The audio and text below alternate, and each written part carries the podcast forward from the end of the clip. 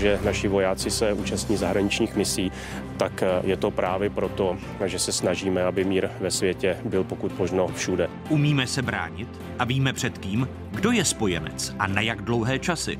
Diskuze předsedy vojenského výboru Severoatlantické aliance armádního generála Petra Pavla, bývalého předsedy valného schromáždění OSN a exministra zahraničí Jana Kavana, ředitele Ústavu mezinárodních vztahů Petra Kratochvíla.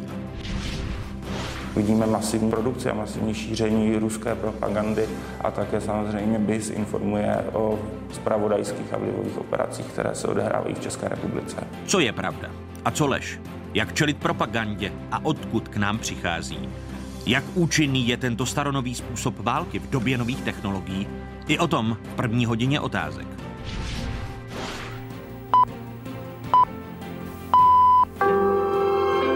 Přesně ve 23 hodin a 21 minut bylo včera poprvé dosaženo štěpné reakce u prvního ze čtyř bloků jaderné elektrárny v Dukovanech.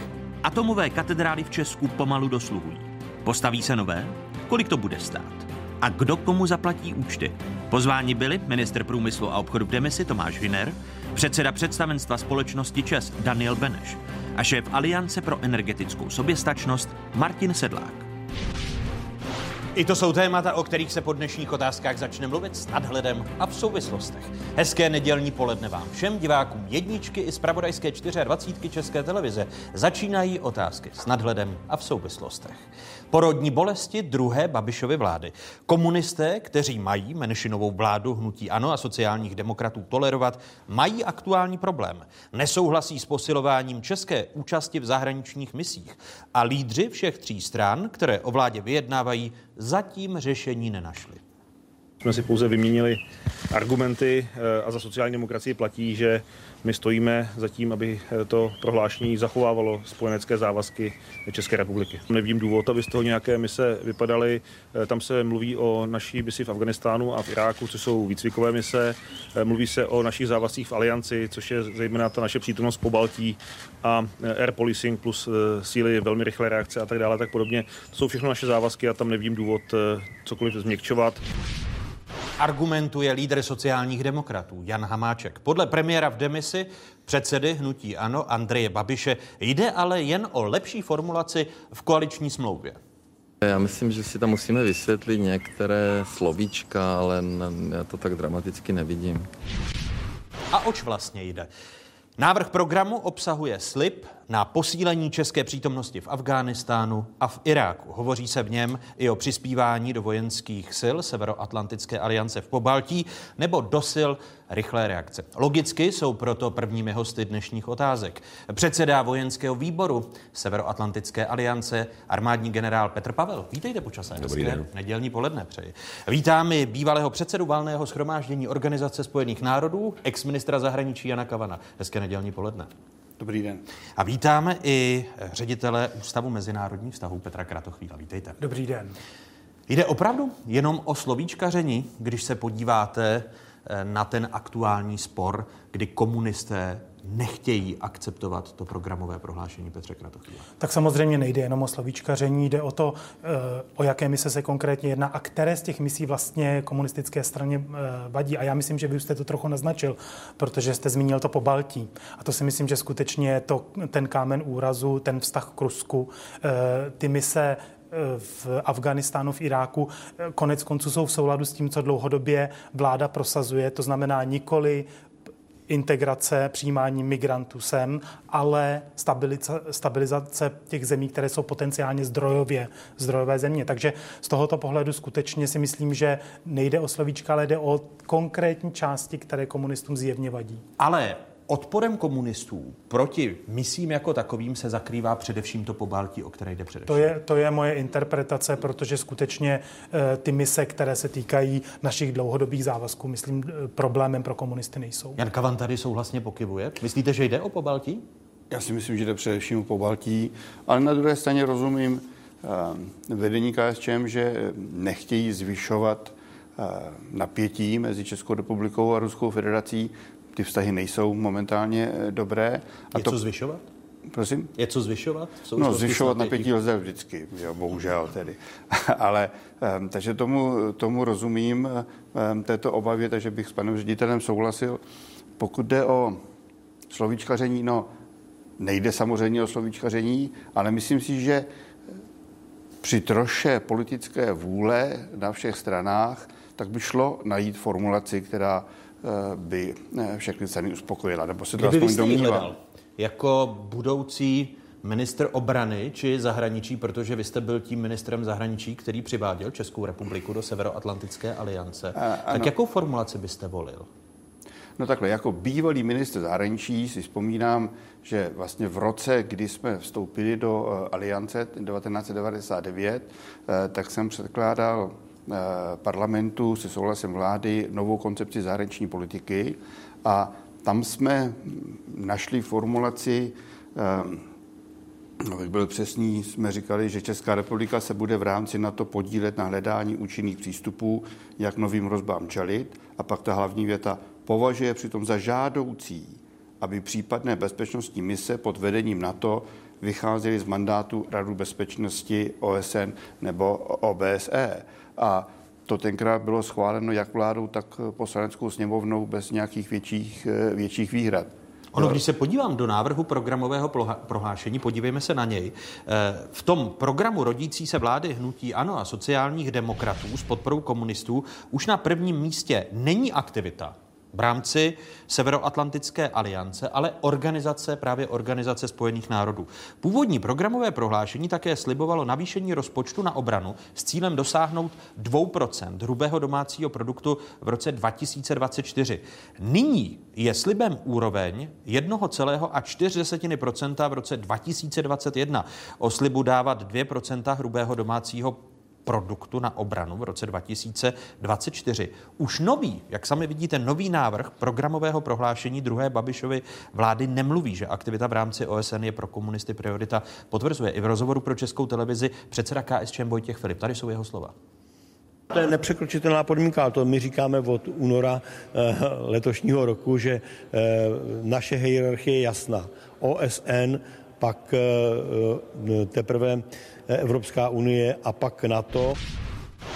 Slova Vojtěcha Filipa. Jane Kavane, eh, zjevně to tedy komunistům nestačí, protože po přihlášení se a větší akcentaci OSN mise a jejich navyšování je další problém pro KSČM. Takže ta vaše formulace, stejně by vám asi komunisté tu vládu nepodpořili, hypoteticky.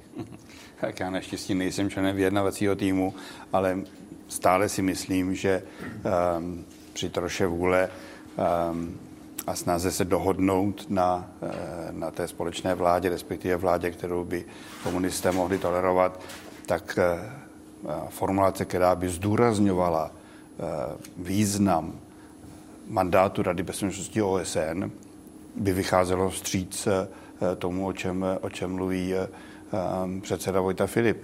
Ale na druhé straně chápu, že nemůžete jít přece jenom za ten Rubikon a, a, a použít formulace, eh, která by byla v rozporu eh, s našimi závazky jako členské země eh, aliance. A ne, nejsou už ty nové věty v tom druhém návrhu, respektive v návrhu programového prohlášení druhé Babišovy vlády v rozporu?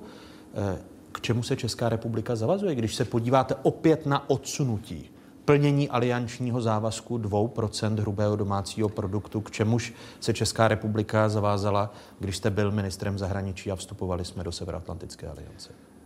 No nejenom, že se zavázala. Eh, v době, kdy eh, premiérem byl Miloš Zeman, já jsem ministrem zahraničí, tak jsme to plnili. My jsme ty 2% měli. Začalo to padat až, až eh, o, o řadu let později a dnes, jak tomu rozumím, tak slibujeme 1,4 a Není to překročení Rubikonu?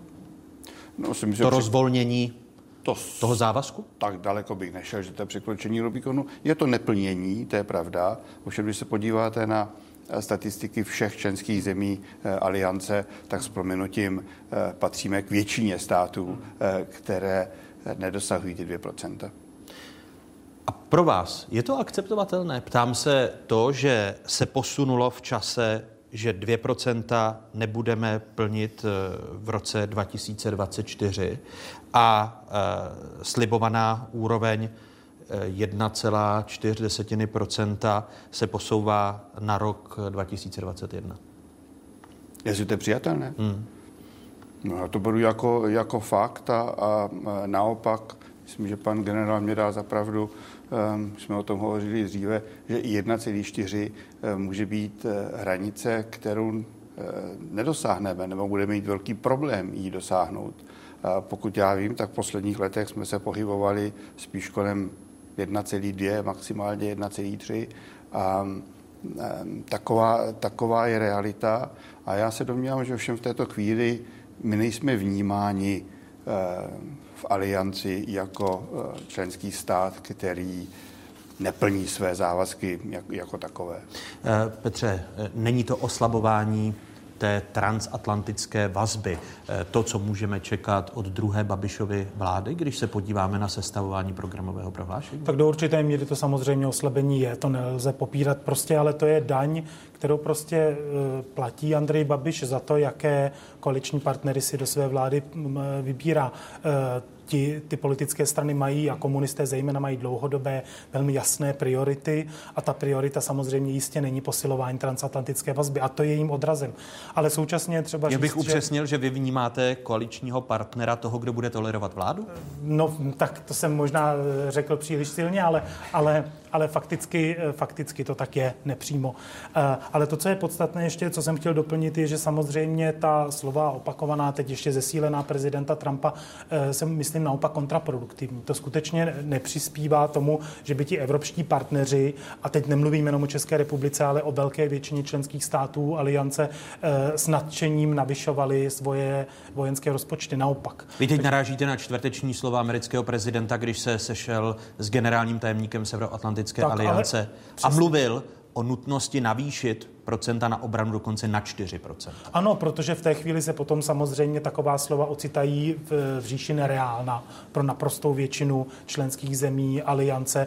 4% to jsou skutečně, když se podíváte, kolik zemí na světě vydává 4% svých, eh, svého hrubého eh, domácího produktu na zbrojení, tak to jsou skutečně jenom ty nejmilitarizovanější země na světě. Takže t- ta reakce potom samozřejmě může být o to negativnější, ale narážím samozřejmě samozřejmě na to první setkání Donalda Trumpa s představiteli e, dalších členských zemí aliance, které se neslo ve velmi mrazivém duchu a rozhodně to nevytváří atmosféru pro nějaké konstruktivní jednání o navyšování eh, obraných rozpočtů členských zemí. My se ještě ke slovům Donalda Trumpa a výdajům na obranu dostaneme. Pane generále, jak podrobně je ve vojenském výboru Severoatlantické aliance vnímáno sestavování vlády v České republice i odstupování tiché odstupování od toho závazku, že v roce 2020 budou tuzemské výdaje na obranu ve výši 1,4 a jasný závazek, který teď v novém programovém prohlášení není. Já musím říct, že nejenom já, já že předsedám vojenskému výboru, ale účastním se všech jednání Severoatlantické rady, takže mám já, náhled i do té politické části aliance. A, a aliance obecně se příliš nezabývá detaily vnitropolitické situace členských států. Naopak se snaží v maximální možné míře respektovat suverenitu každé země a, a jakkoliv nekomentovat jejich vnitřní politický vývoj. Samozřejmě pokud jde o eh, náklady na obranu, tak ty jsou diskutovány eh, velice často, zejména teď eh, s nadcházejícím summitem, kde se očekává poměrně zásadní debata na téma, jak státy přistupují k naplňování závazků přijatých na summitu ve Walesu v roce 2014 jak konkrétně naplní ty tři kategorie, o kterých hovořil generální tajemník, to znamená na jedné straně hotovost, ten vstup do procesu, ale na druhé straně i ty výstupy, jak budou státy přispívat ke schopnostem aliance a ke všem aliančním činnostem, včetně operací. A v, tom, v tomto ohledu je, řekněme, ne úplně zřejmý přístup některých členských zemí k formulaci svých, svých závazků nebo k naplňování svých závazků hodnocen poměrně citlivě. Chápu-li správně, tak Česká republika si zadělává na problém, že to, jak se tady diskutuje o novém programovém prohlášení a snižují se ty závazky, tak porušujeme vlastní závazky, které jsme dali na samitu. Já myslím, 2014. že je naprosto zřejmé, že takhle se na to budou všichni dívat, protože bezpečnostní situace rozhodně se nezlepšuje. Naopak se dá říct, že se stává komplikovanější a v tomto smyslu se budou všechny státy dívat na to, že míra, s jakou přistoupí státy k naplňování závazků, je odrazem jejich zodpovědnosti jako aliančních partnerů. Když se podíváme na ta data, Evropští spojenci v Severoatlantické alianci a Kanada podle výroční zprávy aliance zvýšili v roce 2017 po tlaku amerického prezidenta Donalda Trumpa a nejen jeho své vojenské výdaje o 5%.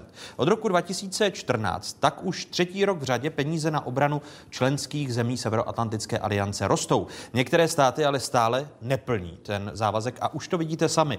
Průměrná hodnota výdajů spojeneckých zemí vzhledem k aliančnímu hrubému domácímu produktu byla loni 2,42 setiny procenta. Je to však dáno především tím, že v tabulkách jsou zahrnuty i Spojené státy americké s obranými výdaji ve výši 3,57 setin procenta hrubého domácího produktu. Z ostatních spojeneckých zemí přes 2% HDP loni vydávali jen tři státy. Řecko, Británie, Estonsko. Těsně pod dvěma procenty byly Polsko, Rumunsko, Francie. Jak sami vidíte na svých obrazovkách u České republiky výroční zpráva pro rok 2017 uvádí podíl výdajů na obranu na celkovém českém hrubém domácí produktu na úrovni něco málo o 5 setin eh, procenta tedy 1,5% závazek dávat na obranu 2% HDP. Česko slibuje spojencům naplnit v roce 2024, což byl závazek Sobotkovy vlády, od kterého druhá Babišova vláda ustupuje. V tomto týdnu americký prezident, pane generále, Donald Trump eh, znovu po setkání s generálním tajemníkem Severoatlantické aliance kritizoval evropské země a řekl, že se to na samitu bude řešit. Očekáváte nějaké konkrétní řešení, nebo to je jenom slovní vyhrožování Donalda Trumpa? Já myslím, že slovo, že se to bude na samitu řešit, rozhodně není vyhrožováním, ale je to spíš výrazem toho, že to bude předmětem naprosto věcné a konkrétní diskuze.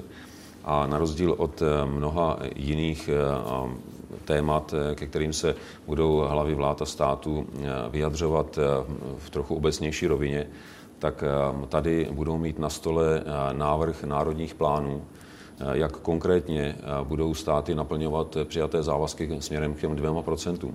A sedět nad tabulkou plnou čísel, naprosto konkrétních, bude něco jiného, než se bavit o politických argumentech. Takže ta... Jaké důsledky pro ty státy, které jsme viděli v Evropě a Českou republiku nevýmaje, kde jsme na zhruba jednom procentu, to může mít, když americký prezident dává dnem ode dne najevo, že už mu dochází trpělivost? Já nechci příliš chodit eh, do politických aspektů jednání, abych se náhodou nestal politizujícím generálem, ale eh, tím je, sám nejste? No, určitě ne. Eh, je, je naprosto zřejmé, že americký, americký prezident přikládá velkou váhu tomu, jak eh, státy naplňují své závazky a podle toho se také odráží eh, míra vřelosti Spojených států k těm spojencům. Takže se dá očekávat, že u těch spojenců, kteří eh, zaprvé budou hodně pod svými závazky, ale hlavně nebudou schopni předložit naprosto konkrétní plány, jak těm závazkům dostat, tak míra vřelosti zřejmě asi ochladne a to bude mít i vliv na řadu dalších oblastí. Petře, jaké vy očekáváte konkrétní důsledky, které mohou plynout pro ty státy, které rozmělňují závazky z předchozích aliančních summitů, eh, což je případ České republiky? Hmm. Já se hned ty otázky dostanu, jenom se chci vrátit skutečně k tomu, že podle mě skutečně ta vazba není mezi hrozbami prezidenta Trumpa a výšší výdajů, ale mezi obecně globálně horšícím se bezpečnostní situací. Když se podíváte na ty země Evropské unie nebo e, Severoatlantické aliance, které plní ty závazky, tak jsou to buď velmoci, nebo země na tom východním křídle, ty, které jsou blízko Ruska, blízko konfliktů, po Baltí, Polsko, Francie, Británie. To znamená, skutečně ta vazba podle mě není mezi pozicí prezidenta Trumpa a zvyšováním výdajů, ale prostě tím, jak, v jakém bezpečnostním kontextu se ta která země nachází. A, a je logické, že nejvíc navyšují výdaje skutečně země toho východního křídla. A já Což, si, když se znovu podíváme na tu tabulku, tak to jasně to můžeme, je, to je, to je, nebo to na tu dá, mapu Evropy, jasně, tak to jasně můžeme To vidět. se dá jasně doložit. A má pravdu pan generál, že samozřejmě potom se to odráží eventuálně v přátelskosti vazeb se, s prezidentem Trumpem, ale to je spíše důsledek, důsledek nikoli příčina z mého pohledu. Ještě krátký komentář. My jsme udělali eh, tak trochu fetiš z toho čísla, z těch 2%. Zaměřujeme se na setinky, který stát naplňuje, co.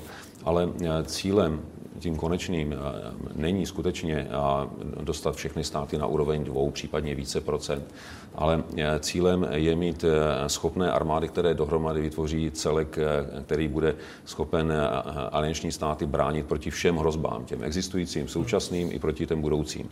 Takže my se musíme na jedné straně dívat na to číslo jako na vodítko, které nás má dovést k něčemu jinému, a to je ten konečný efekt. A tomu už tak moc pozornosti nevěnujeme. Takže... Ale ty, ta 2% používají politici. Podívejte se na tento týden eh, na Donalda Trumpa, který dokonce mluví o 4%, jak jako armádní generál, eh, ten požadavek, protože Spojené státy se ke 4% eh, blíží ve výdajích na obranu ve vztahu ke svému hrubému domácímu produktu. Je to tlak na větší zbrojení světa jako takového, když tady Donald Trump říká, evropští spojenci Severoatlantické aliance by měli dávat ne dvě, ale dokonce 4% já se nechci pouštět do analýz toho čísla, protože je možné, že prezident Trump to vnímá z pohledu amerického rozpočtu na obranu, který se blíží k těm 4%. Ale na druhou stranu je také potřeba vnímat to, že Spojené státy mají globální závěr, zatímco většina ostatních států aliance má buď regionální, anebo vyloženě jenom místní. Takže ten požadavek nedává příliš velkou logiku.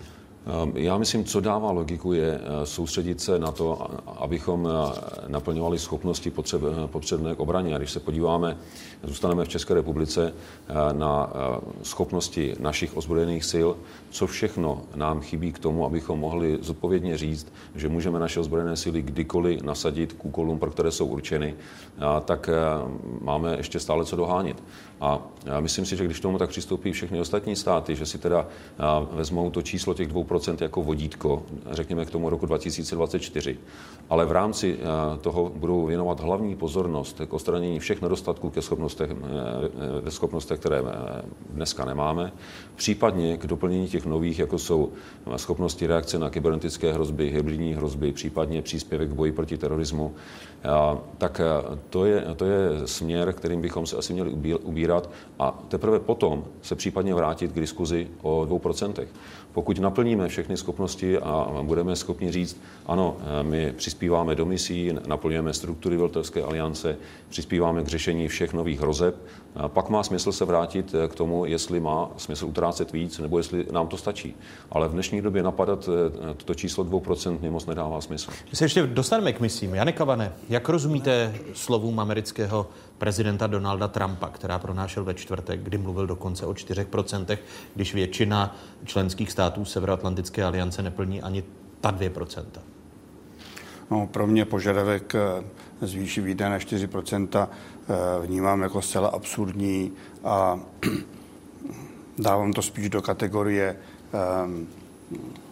už to řeknu hodně zdvořile, takových eh, přání pana prezidenta Trumpa, které nevidím, že by mohly být realizované. Je to spíš s prominutím úlet a, ale dokonce bych mohl použít ten termín, který tu padl, že to je tlak na větší zbrojení a já jsem velkým oponentem eh, eh, většího zbrojení. A když už hovoříme o těch nákladech, a pan generál tedy hovořil i o eh, naší republice, tak já nejsem expert, ale ptal jsem se na to kolegů a někteří se znalostí armády tvrdí, že česká armáda má v současné době 4 až 5 tisíc bojeschopných bojovníků a pak poněkud méně zdvořile se vyjadřovali o 20 tisících eh, uniformovaných úředníků. A ve chvilku, kdy daňoví poplatníci, pokud jde o výdaje, platí 55 a 60 miliard ročně, tak se mi to zdá eh, jako hodně. Ale uvažovat v, této, v tomto kontextu, že eh, nebudeme zvyšovat postupně na 2% a dokonce na 4%, um, si připadáme k Alenka v říši divů. Ale ta 2% byste jako občan České republiky chtěl plnit co nejdříve? Nebo byste odsouval ten závazek v čase a, a poslouchal pak tvrdou kritiku na samitu Severoatlantické aliance, který alianci za pár týdnů čeká? Ne, je to dlouhodobý závazek, říkám i z doby, kdy uh, jsem byl eh, ve vládě Miloše Zeman, tak jsme ho plnili, čili jako dlouhodobý závazek to, to stále vnímám, ale nedovedu si představit za současné situace, že bychom hm, tento závazek splnili v dohledné době. On, generál Petr Pavel tady zmiňoval, že nejde jenom o ta 2% hrubého domácího produktu, ale o mnoho dalších věcí, jako jsou, a tím se dostáváme na začátek dnešních otázek, jako jsou mise. Senát schválil ono navýšení misí, kvůli kterému je teď spor při sestavování vlády a s čímž nesouhlasí komunisté. Eh, podívejme se na aktuální data, která se zahraničních misí týkají. V současnosti Česká republika má v zahraničních misích 401 eh, vojáka, či vojačku a vojenských policistů. Z vojenských operací má česká armáda největší kontingent, jak sami vidíte, v Afghánistánu, kde působí 260 vojáků. V Iráku je zhruba 50 vojáků, v africkém Mali 45, 18 vojáků slouží na Sinajském poloostrově a desítka vojáků zůstává v Kosovu. Podle návrhu ministerstva obrany, který ve středu ke schválení horní komoře, rozumíme Senátu, doporučil Senátní výbor pro obranu, by se počet českých vojáků na zahraničních měsících měl ještě letos navýšit na 1081 a příští rok na 1191. V roce 2020 by v misích mohlo působit 1096 vojáků. Ještě letos by chtěla armáda do těchto zemí vyslat o 270 vojáků více. Posílení zahraniční operace má stát rezort obrany zhruba 2 miliardy nebo dokonce až 2,5 miliardy ročně. Vládní plán na posílení některých zahraničních misí eh, ve čtvrtek schválil Senát jako celek, to znamená, senátní souhlas už je. A s poslaneckým souhlasem to bude velmi komplikované, protože ku příkladu občanští demokraté říkají, že mají problém s tím, aby byly schvalovány mise, která jsou, které jsou předloženy vládou v demisi. Eh, tady ministrně obrany říká, že jí asi nezbyde nic jiného, pokud nedojde ke schválení poslaneckou sněmovnou, než stahovat eh, zahraniční vojáky. Pane generále, není to výhruška rezortní ministrně a nátlak na poslaneckou sněmovnu? Já to rozhodně neberu jako výhrušku, protože je to eh, konstatování stavu.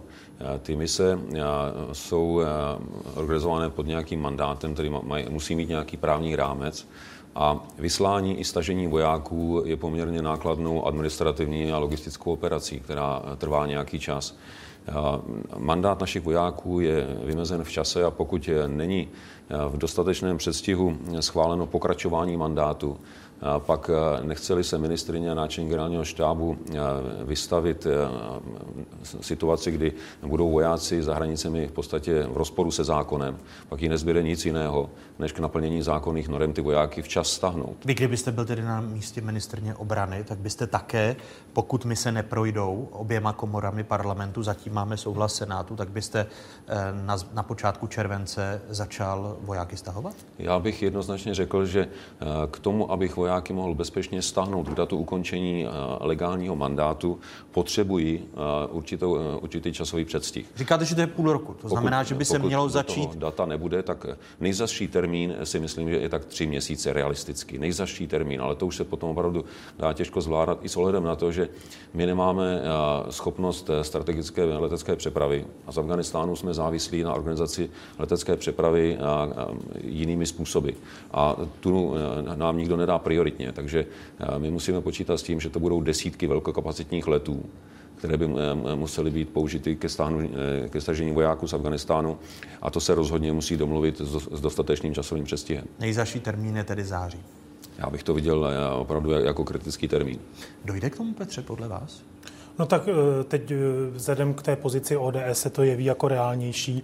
Já přeci jenom doufám, že, a v tom souhlasím s panem ministrem Kavanem, že eh, skutečně dojde k nějakému kompromisu a že ta touha, když to řeknu velmi otevřeně, touha komunistické strany potom se jakým, jakýmsi způsobem podílet na, na vládnutí nakonec převáží ty výhrady, které ze strany komunistické strany zaznívají a že kompromis bude nalezen, ale, ale pokud skutečně by tedy ODS a komunistická komunisté hlasovali tak, jak avizovali, tak samozřejmě jiné řešení nezbývá. Eh, když se podíváme na ten sněmovní, sněmovní tisk, tam je právě ono navýšení. Máte vy s tím navýšením za, zásadní problém?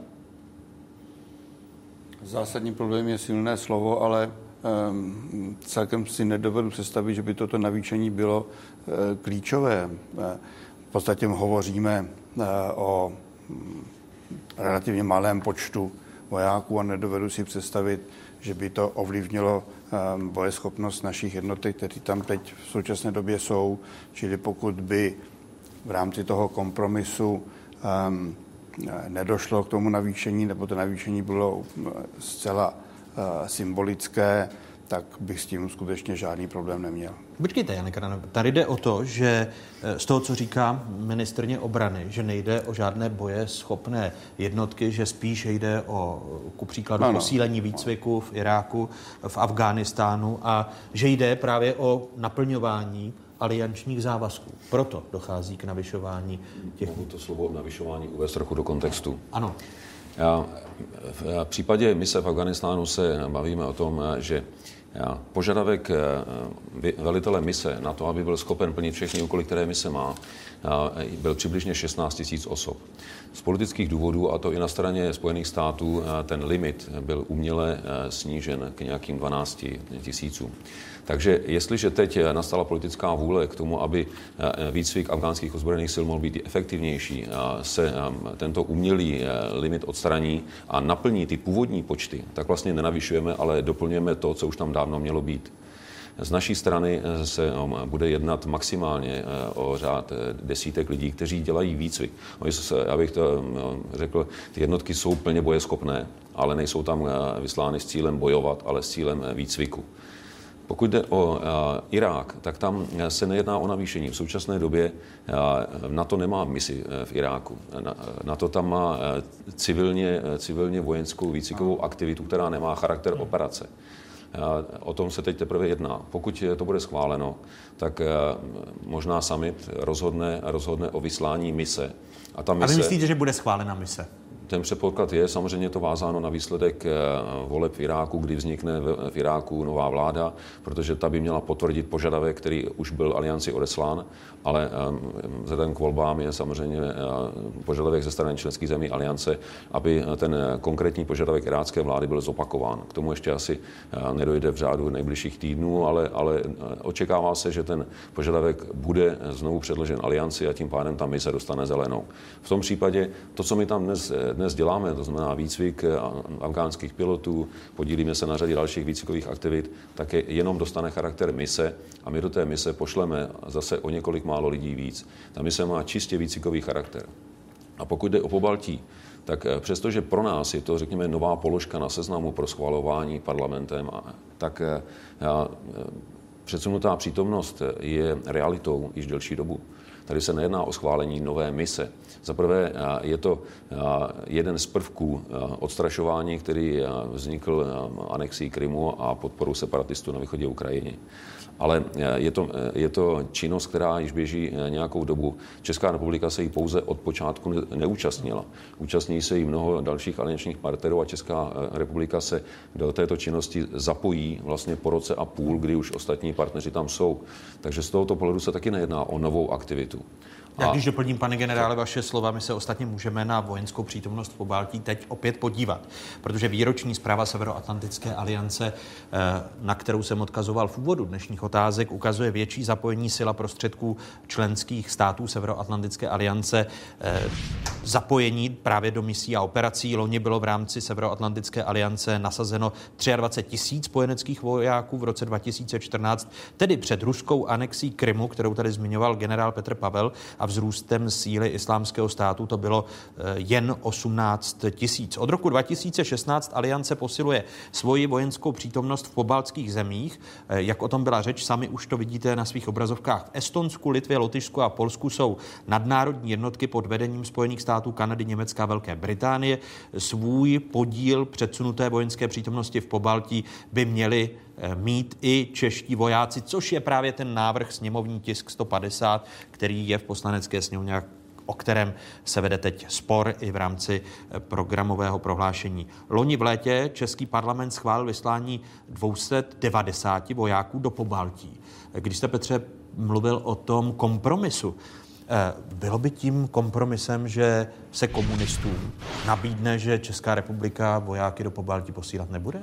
No tak já si myslím, že z pohledu Andreje Babiše pravděpodobně to kompromis asi je a kompromis přijatelný pro komunistickou stranu. Není to věc, se kterou já bych osobně souhlasil, ale myslím si, jak už jsem říkal, to je skutečně jádro, z mého pohledu jádro toho pro- problému, protože e, správně diváci viděli na obrazovkách, že v těch ostatních případech jde o drobné navýšení. Tohle je vlastně jediná z pohledu České republiky, jediná zásadní změna. Tam jsme vojáky neměli, tam je chceme nově poslat a navíc je to skutečně senzitivní pro komunisty mimořádně citlivá otázka. Takže já si skutečně myslím, že tohle je to, co... co o co jde především co a co by se mohlo stát Eh, kompromisem, co by že Česko nebude posílat vojáky do Ale přitom z mého pohledu osobně teda zrovna je to oblast, která je pro českou bezpečnost naprosto klíčová.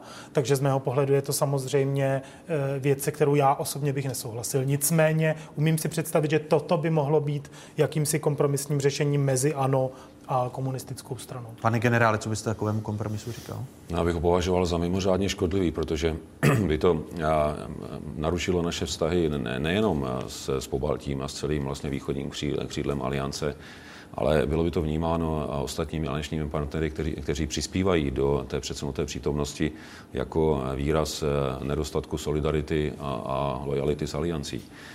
Já eh, bych řekl, že pro nás to není nová věc. My v Pobaltí jsme vojáky už měli. My jsme tam měli tu rotační přítomnost eh, výcvikovou. Naše, naše jednotka tam, tam byla tři měsíce. Vlastně všechny státy V4 se tam, se tam otočili v průběhu jednoho roku. Takže pro nás je to, je to pokračování, ale zatímco tam ta aktivita byla, byla na, na, na úrovni bilaterální, tak teď je to mnohonárodní. A ty předsunuté prapory, které jsou v Pobaltí, tak svoje počty nenavyšují. Ty mají ty počty stále, každý ten prapor je to přibližně okolo tisíce lidí. Jenom v nich rotují jiné státy. A právě ta rotace těch států má za cíl vyjádřit jasnou vůli všech členů aliance podílet se na záležitostech kolektivní obrany a odstrašení, které by mělo být vždycky tím základním, protože kolektivní obrana by měla nastoupit až jako poslední řešení, když ostrašení selže. A my jsme považovali právě tu mnohonárodní přítomnost v Pobaltí na úrovni těch bojových praporních uskupení jako dostatečnou, ale právě ten počet vlajek, ten počet států má jasně zdůraznit, že všichni máme stejnou zodpovědnost, všichni to bereme vážně. Proto mluvíte o mimořádné škodlivosti, pokud by v Česku došlo k takovému kompromisu. Přesně tak, já bych ten kompromis považoval za mimořádně škodlivý. Vy byste na takový kompromis šel, Jane Kavane?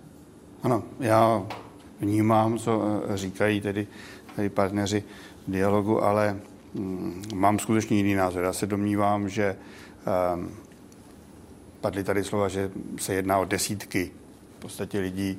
Eh, nedomnívám se, že ve chvíli, kdy jde o um, vytvoření doufáme, stabilní vlády v České republice, tak plus minus desítky lidí v našich eh, jednotkách v zahraničí nepovažuje se za tak důležité a um, i když pokud to jde o ten kompromis, naše vztahy s pobaltskými státy či s Polskem. Pokud jde o ten kompromis, já se skutečně domnívám, že um, pokud by to vedlo k stabilní vládě za podpory i KSČM, tak um, neúčastnit se nebo nevyslat další naše vojáky do Pobaltí bych považoval za přijatelné.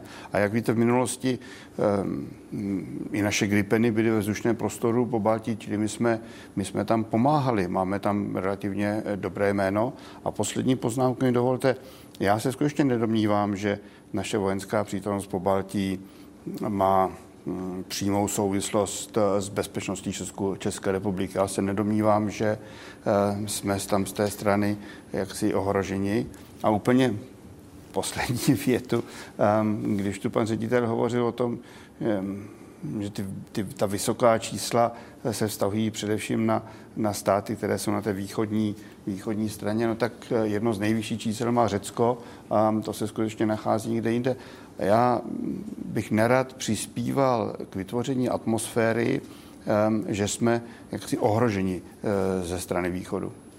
Petr Kratochvíl chtěl reagovat. Já jsem chtěl samozřejmě reagovat eh, zejména na tu, eh, na tu otázku toho, do jaké míry skutečně ta bezpečnost po, Baltí, souvisí s bezpečností naší, protože já si skutečně myslím, že tady vazba je, protože před několika málo lety bychom podobným způsobem mohli hovořit o Ukrajině, mohli bychom hovořit o Gruzii, to znamená o té řadě případů, kde, kde celá bezpečnostní komunita se shodovala, že prostě k útoku tohoto typu Eh, takový útok ze strany Ruska je krajně nepravděpodobný a došlo k němu. Samozřejmě toto je ten Rubikon, o kterém jste mluvil. Jedná se o členské státy Severoatlantické aliance, situace je odlišná, ale skutečně, eh, skutečně to, ta hrozba tady je a není, eh, ještě jednou opakuji, není náhodou, že tyto země se skutečně cítí ohroženy a tyto země zbrojí. Takže to není něco, co by ty země dělali, protože je do toho nutí Spojené státy, ale protože takto svoji bezpečnostní situaci vnímají. Kdy když jde právě řeč o ten požadavek komunistů, on to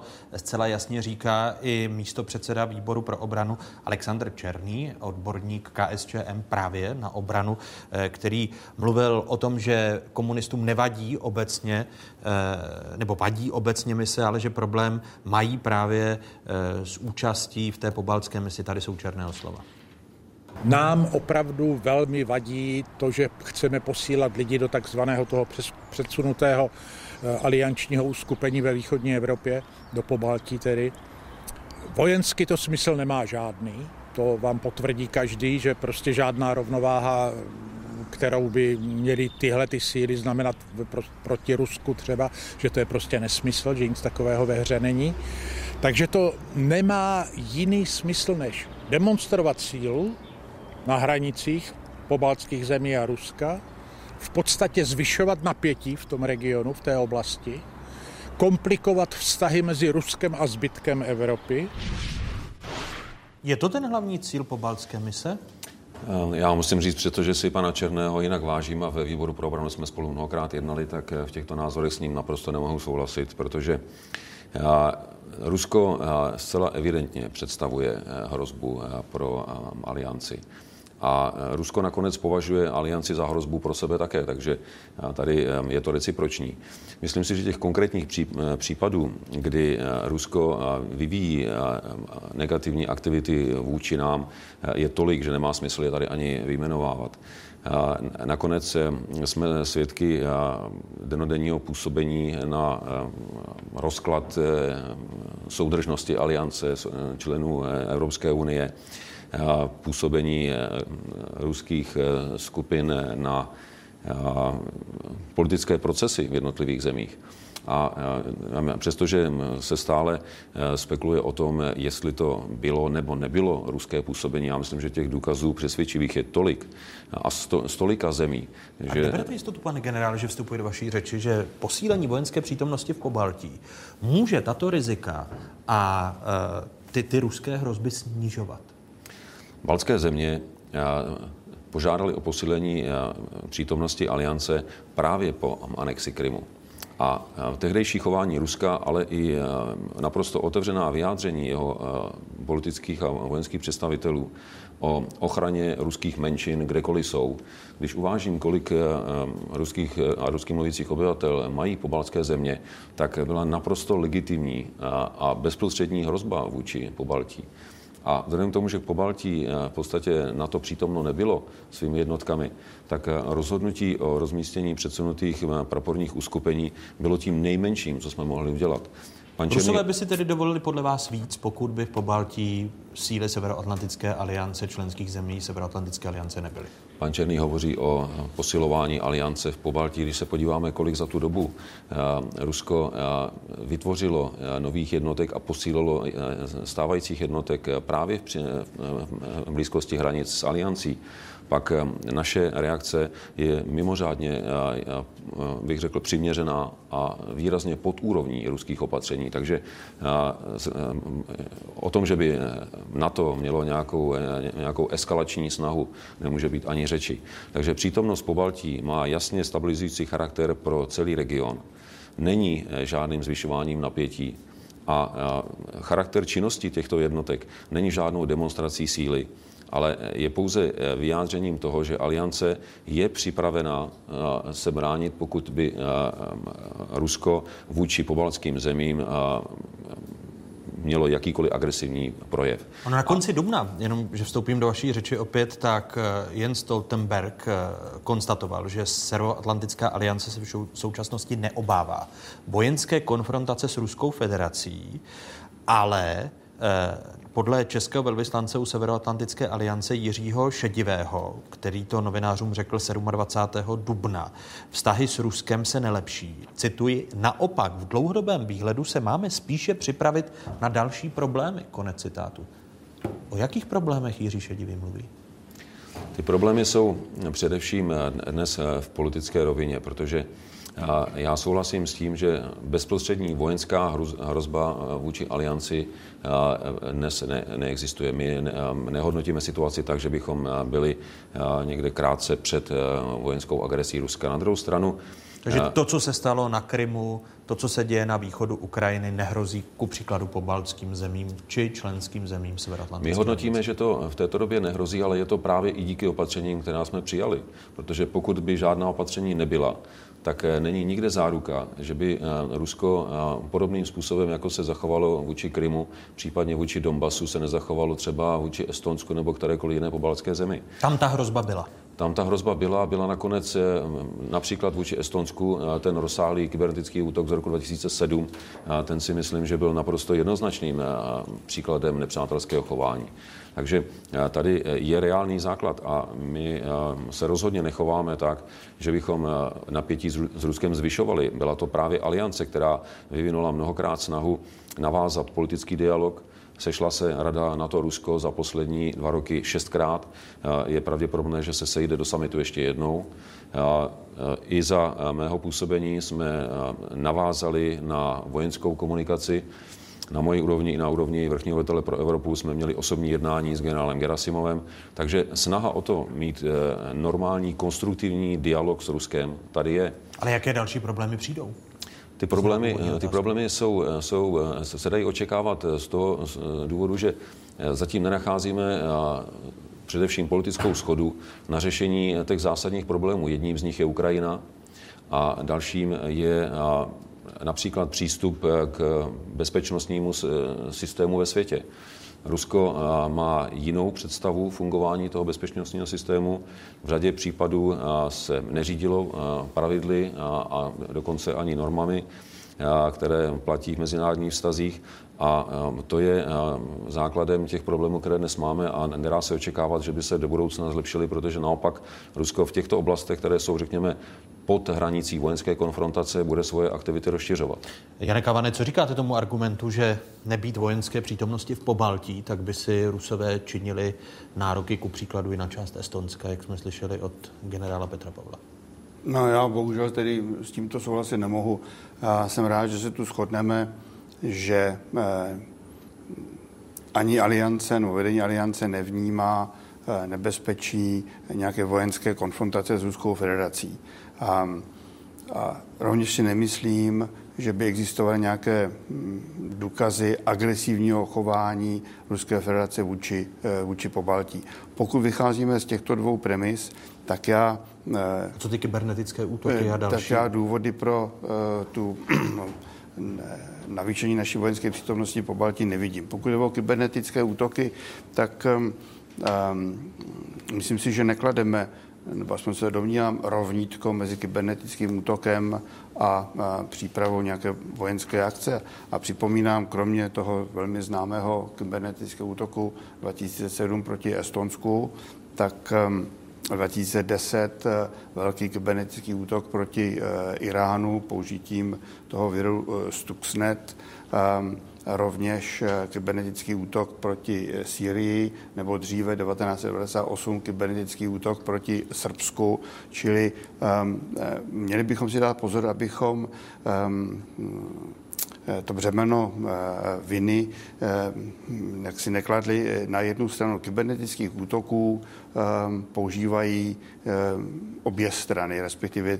ty strany, které si to zatím mohou i dovolit. Ale to znamená, že vy neberete v potaz, když budu citovat slova šéfa Severoatlantické aliance Jence Stoltenberga ze 27. dubna, kdy říká, cituji, ruské chování z posledních let od destabilizace východu Ukrajiny a anexe Krymu po útoku nervovou látkou v jeho anglickém Salisbury, nemluvě o otrávení agenta Litviněnka, který země na to vnímají jako něco bezprecedentního. A to včetně jasné, rychlé a jednotné západní reakce. Konec citátu. Podle vás není možné Rusko vinit z destabilizace Evropy, protože Rusku jde o pokud možno rozvrácenou Evropu, eh, která nebude tak jednotnou entitou vůči velkému Rusku.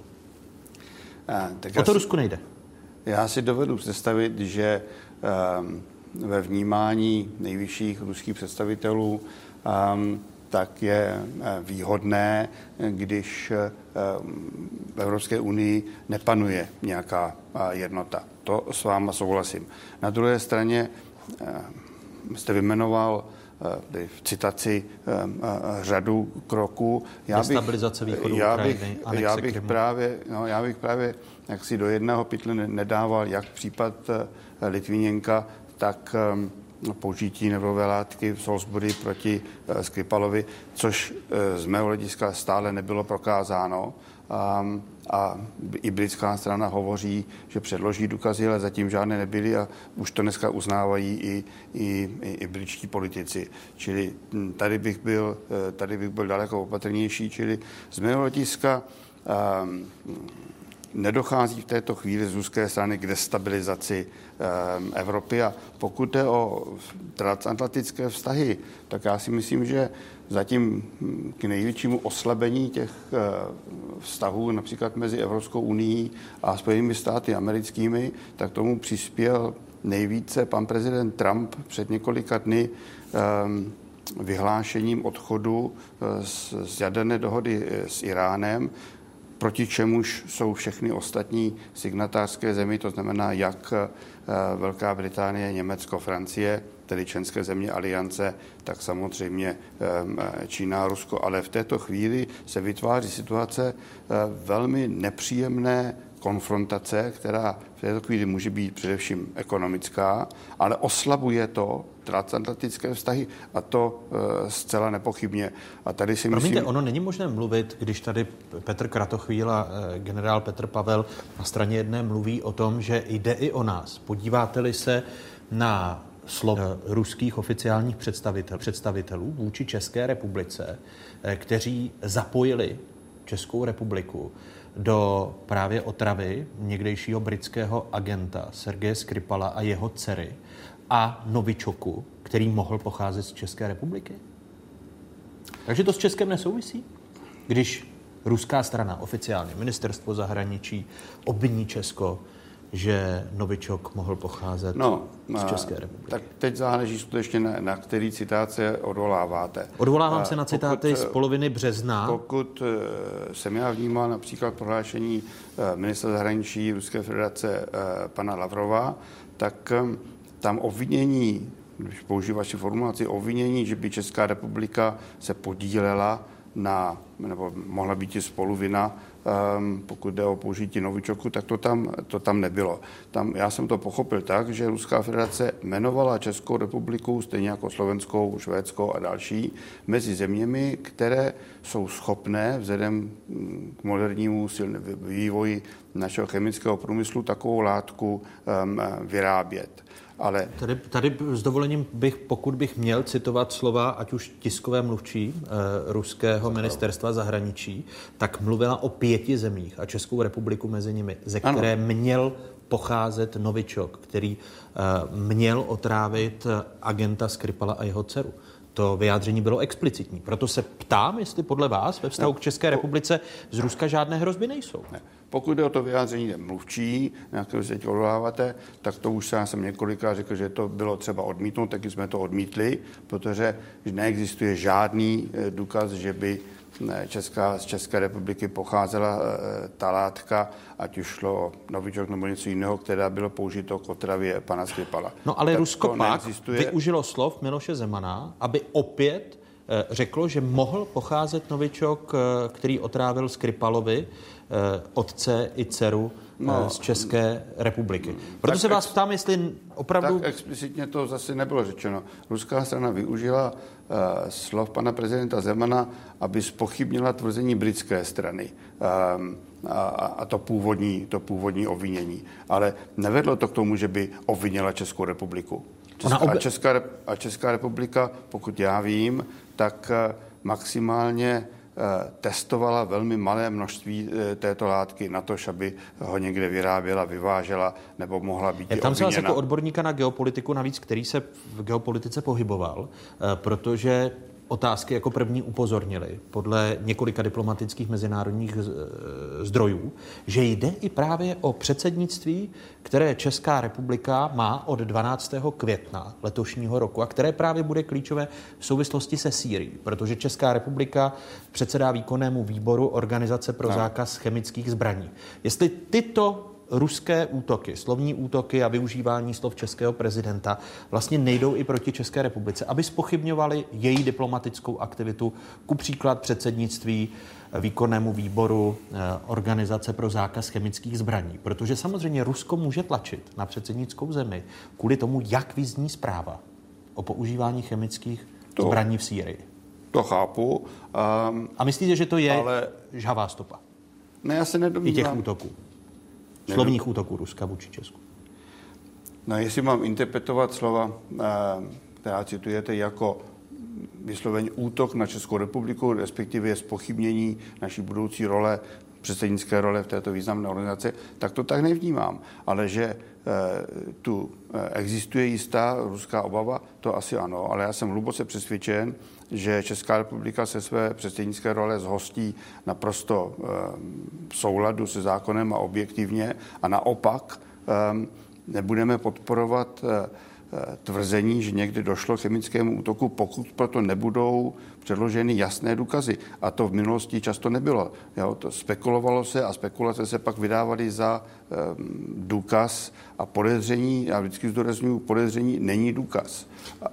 Pardon. Petře, Petře, krátko chvíle. Nakolik to ruské obvinování České republiky souvisí s tou rolí, kterou Česká republika hraje od 12. května? Ne, to já musím říct, že v tomhle souhlasím eh, s panem ministrem v tom smyslu, že, že to není ten hlavní argument, proč, proč Rusko postupuje tak, jak postupuje. Já si skutečně myslím, že eh, je to obecnější problém s Ruskem v současnosti. Prostě během druhého Putinova období se zásadně změnilo paradigma ruské politiky. Ten domácí model, ta legitimizace toho režimu, která byla postavena na rychlém hospodářském růstu v Rusku se vyčerpala, Rusko upadlo do stagnace eh, a legitimita chybí. A ruské vedení eh, přišlo s novou strategií, strategií vnější agrese, která funguje, která funguje ve smyslu legitimizace, to dokonec, konec konců dokládá vítězství prezidenta Putina ve volbách a to je strategie a právě protože funguje, tak se obávám, že hrozí právě ta další konfrontace, o které jste tady mluvili, protože to je úspěšný nástroj.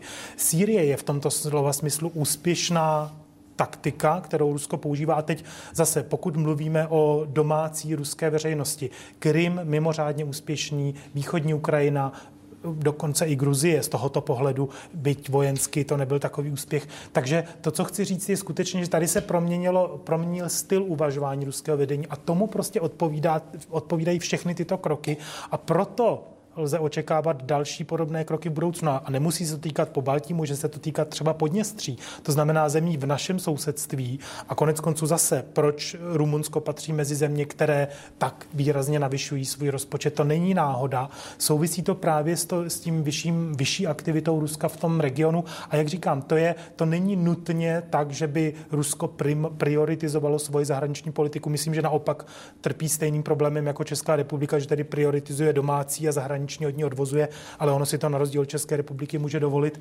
A, eh, a výsledkem, výsledkem jsou ty všechny kroky, ale které, jak říkám, z mého pohledu jsou odvozeny od snahy toho režimu udržet se u moci. To je primární zahraniční politika sekundární. Pane generále, tak Předsednická role eh, České republiky eh, organizaci pro zákaz chemických zbraní může být, či opravdu není jedním z důvodů, proč bylo Česko vtaženo do kauzy Novičok? Já si nemyslím úplně, že by to mělo přímou souvislost. Samozřejmě nějaká nepřímá souvislost eh, tam eh, může být. Já bych jenom navázal na, na to, co říkal pan ředitel. My kolikrát eh, tu debatu o vztahu k Rusku zužujeme na černobílé vidění. Buď to prostě jsem přítelem Ruska, nebo jsem rusofobem, ale já myslím, že takhle to zdaleka není. Já, bych byl velice rád férový vůči Rusku, protože rozhodně na jeho straně je řada argumentů, které by se měly brát v úvahu, mělo by se o nich přemýšlet. Na druhou stranu je potřeba to vidět eh, v té rovině, že Rusko v dnešní době představuje nějaký společenský model. A, a ten, model, ten model eh, zřejmě asi není ten, který bychom zrovna chtěli. A eh, přestože s tím naším můžeme mít řadu, řadu problémů, tak si myslím, že jsme se k němu jasně přihlásili a, a chtěli bychom v hodnotách a v principech tohoto modelu žít i dál. Teď mluvíte a, o demokracii. Přesně tak. A Rusko, Rusko se snaží, snaží eh, nás naopak přesvědčit o tom, že ten model liberální demokracie už je dávno za zenitem a že bychom se teď měli dívat na, na svět spíš perspektivou, řekněme, té řízené demokracie ruského typu. Ale v této rovině si myslím, že by asi bylo zdravější tu debatu posuzovat. Přepněte si na spravodajskou 24, kde se zmíníme nejen ještě o Rusku, ale právě o e, iránském jaderném programu, kde dokončíme diskuzi s generálem Petrem Pavlem, Janem Kavanem i Petrem Kratochvílem. Pokračujeme po stručných zprávách na Spravodajské 24 a co vás ještě čeká? Ceny elektřiny. Jaké budou, pokud budou postaveny nové atomové katedrály. Přepněte se na Spravodajskou 24. budoucnost cen energií a nejen o tom e, bude diskutovat ministr průmyslu a obchodu v demisi a to konkrétně Tomáš Hiner, stejně jako šéf Aliance pro energetickou soběstačnost Martin Sedlák a nabídneme i slova Dany Drábové, šéfky Úřadu pro jadernou bezpečnost.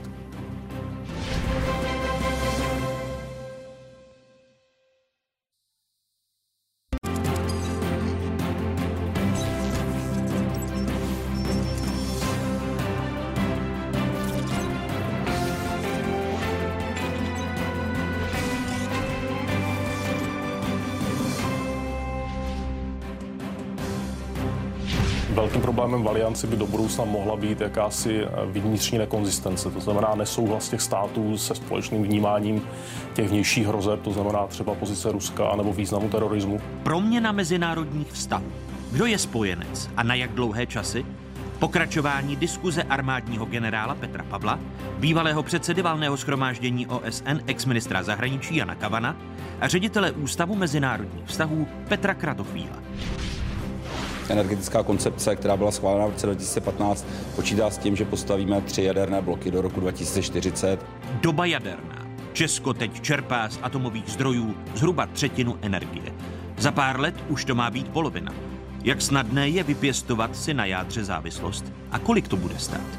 Pozváni byli ministr průmyslu a obchodu v demisi Tomáš Hüner, předseda představenstva společnosti ČES Daniel Beneš a šéf Aliance pro energetickou soběstačnost Martin Sedlák. Povinností státu je zajistit energetickou bezpečnost. To znamená, že energie bude dostupná ve správné množství, ve správnou chvíli a za alespoň rozumně správnou cenu. Slunce, voda, vítr, dým z uhelných elektráren, anebo třeba plyn. Jaké jsou alternativy k jádru?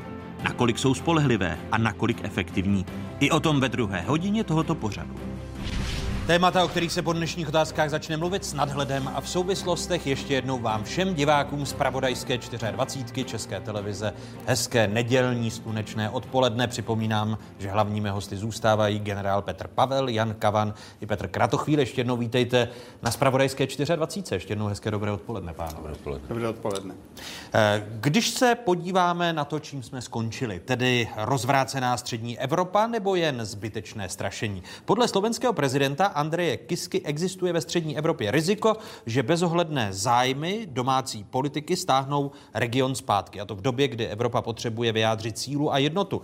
Prezident Kiska ve čtvrtek v Bratislavě těmito slovy opět kritizoval Rusko. When we hear about allegation of poisoning or other, otherwise attacking those who are criticizing Kremlin, we are not surprised anymore. We only speak about Russian spies active in our countries. And many politicians, my country included, turn a blind eye thereto.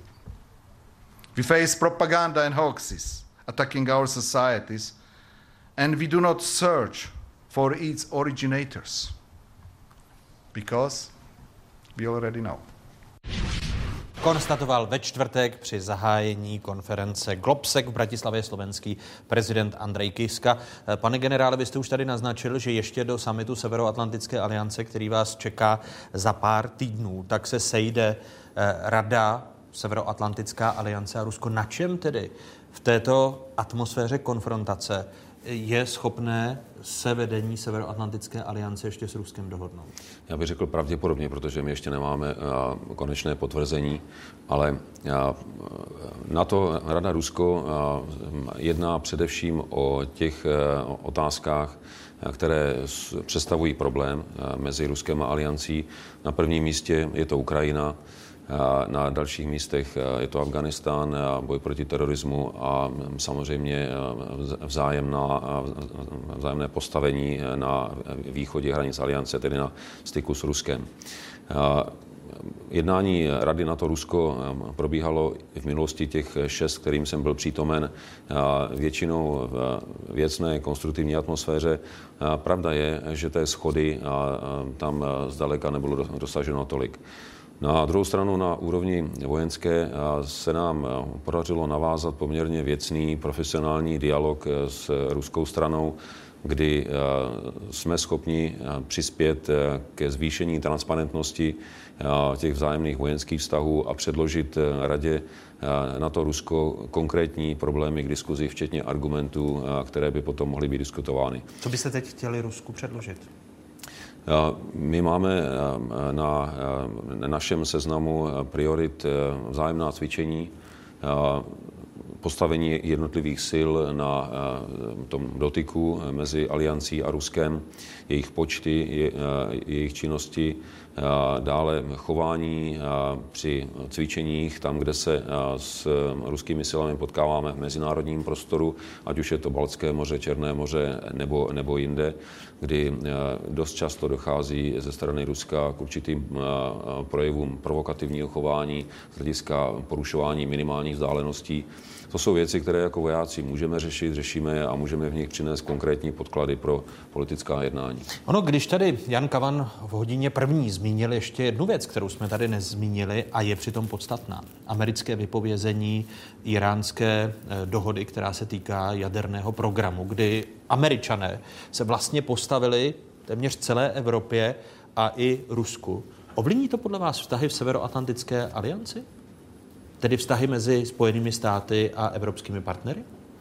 Já si myslím, že to může ovlivnit. Není to, uh, není to naprosto nutné, ale zcela jistě to ovlivní vztahy mezi Evropskou unii a Spojenými státy americkými. A pokud jde o, o uh, Rusko, tak paradoxně tady Evropská unie má společný zájem s Ruskem najít mechanismy, kterým se budou bránit zájmy Evropské unie a zájmy evropských firm, eh, které se mohou stát obětí eh, toho eh, kroku pana prezidenta Trumpa. Kdy prezident Trump dovolte... jenom vyhrožuje, dodám, i evropským firmám, že pokud nebudou respektovat americký americké postoj? sankce, tak je bude trestat.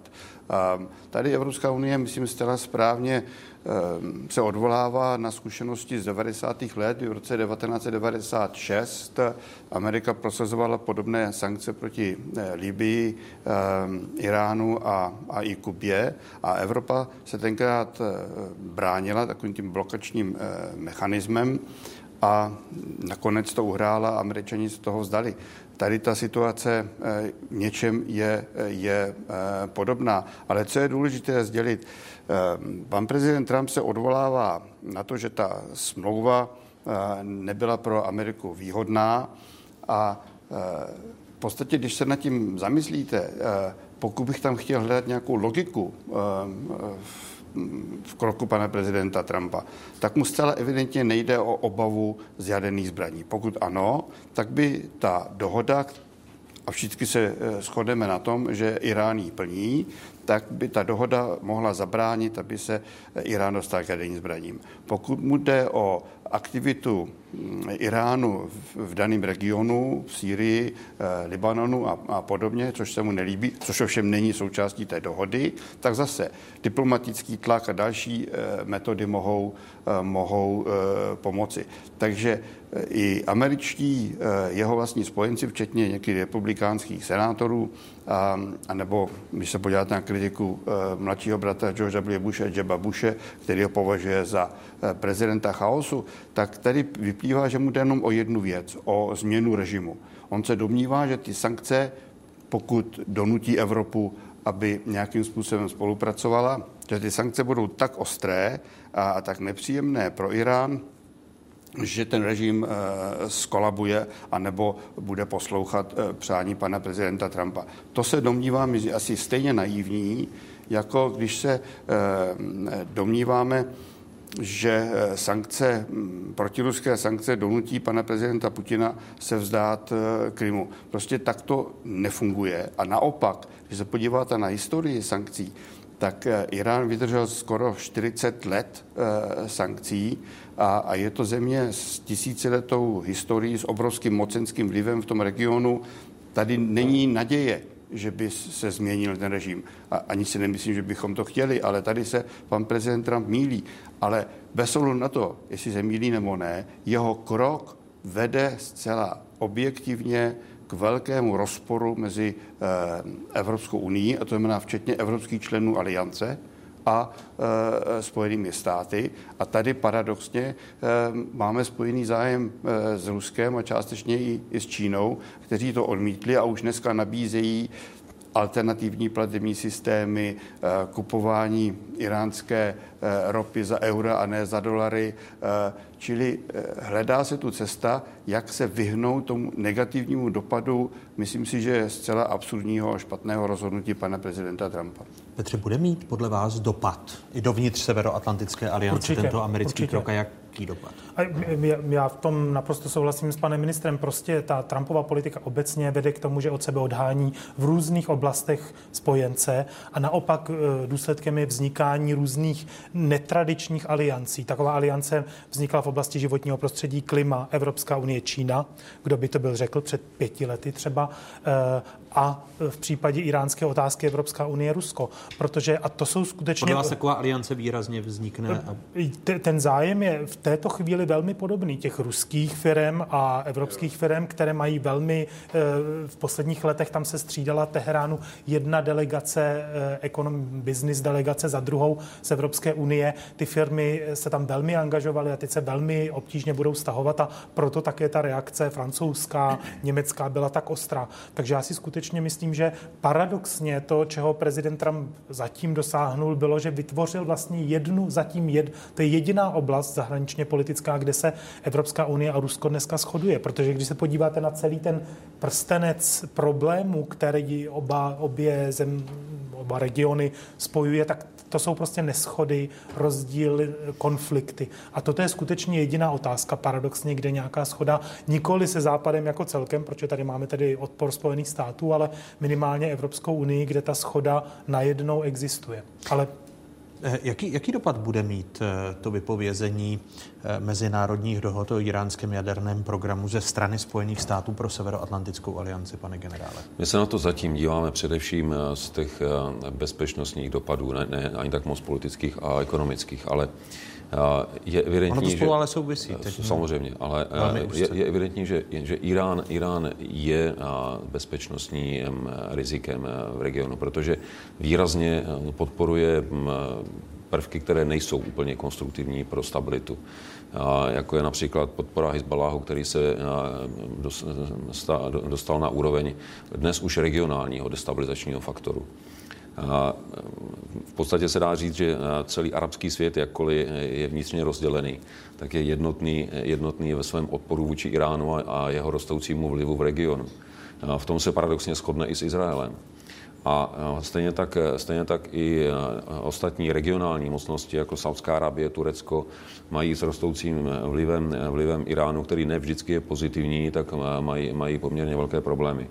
Takže pokud by vypovězení smlouvy mělo vést k tomu, že se situace v regionu ještě více vyostří, pak samozřejmě bezpečnostně to bude mít velké dopady i na, i na alianci, protože Blízký východ je spojen téměř pupeční šňůrou s bezpečností v Evropě a jaký, jakákoliv další destabilizace regionu by vedla zcela určitě k dál, dalšímu nárůstu migrační vlny a, a, a možná i extremismu v celé Evropě. A není už dnes možné říci, že takové dopady tady budou?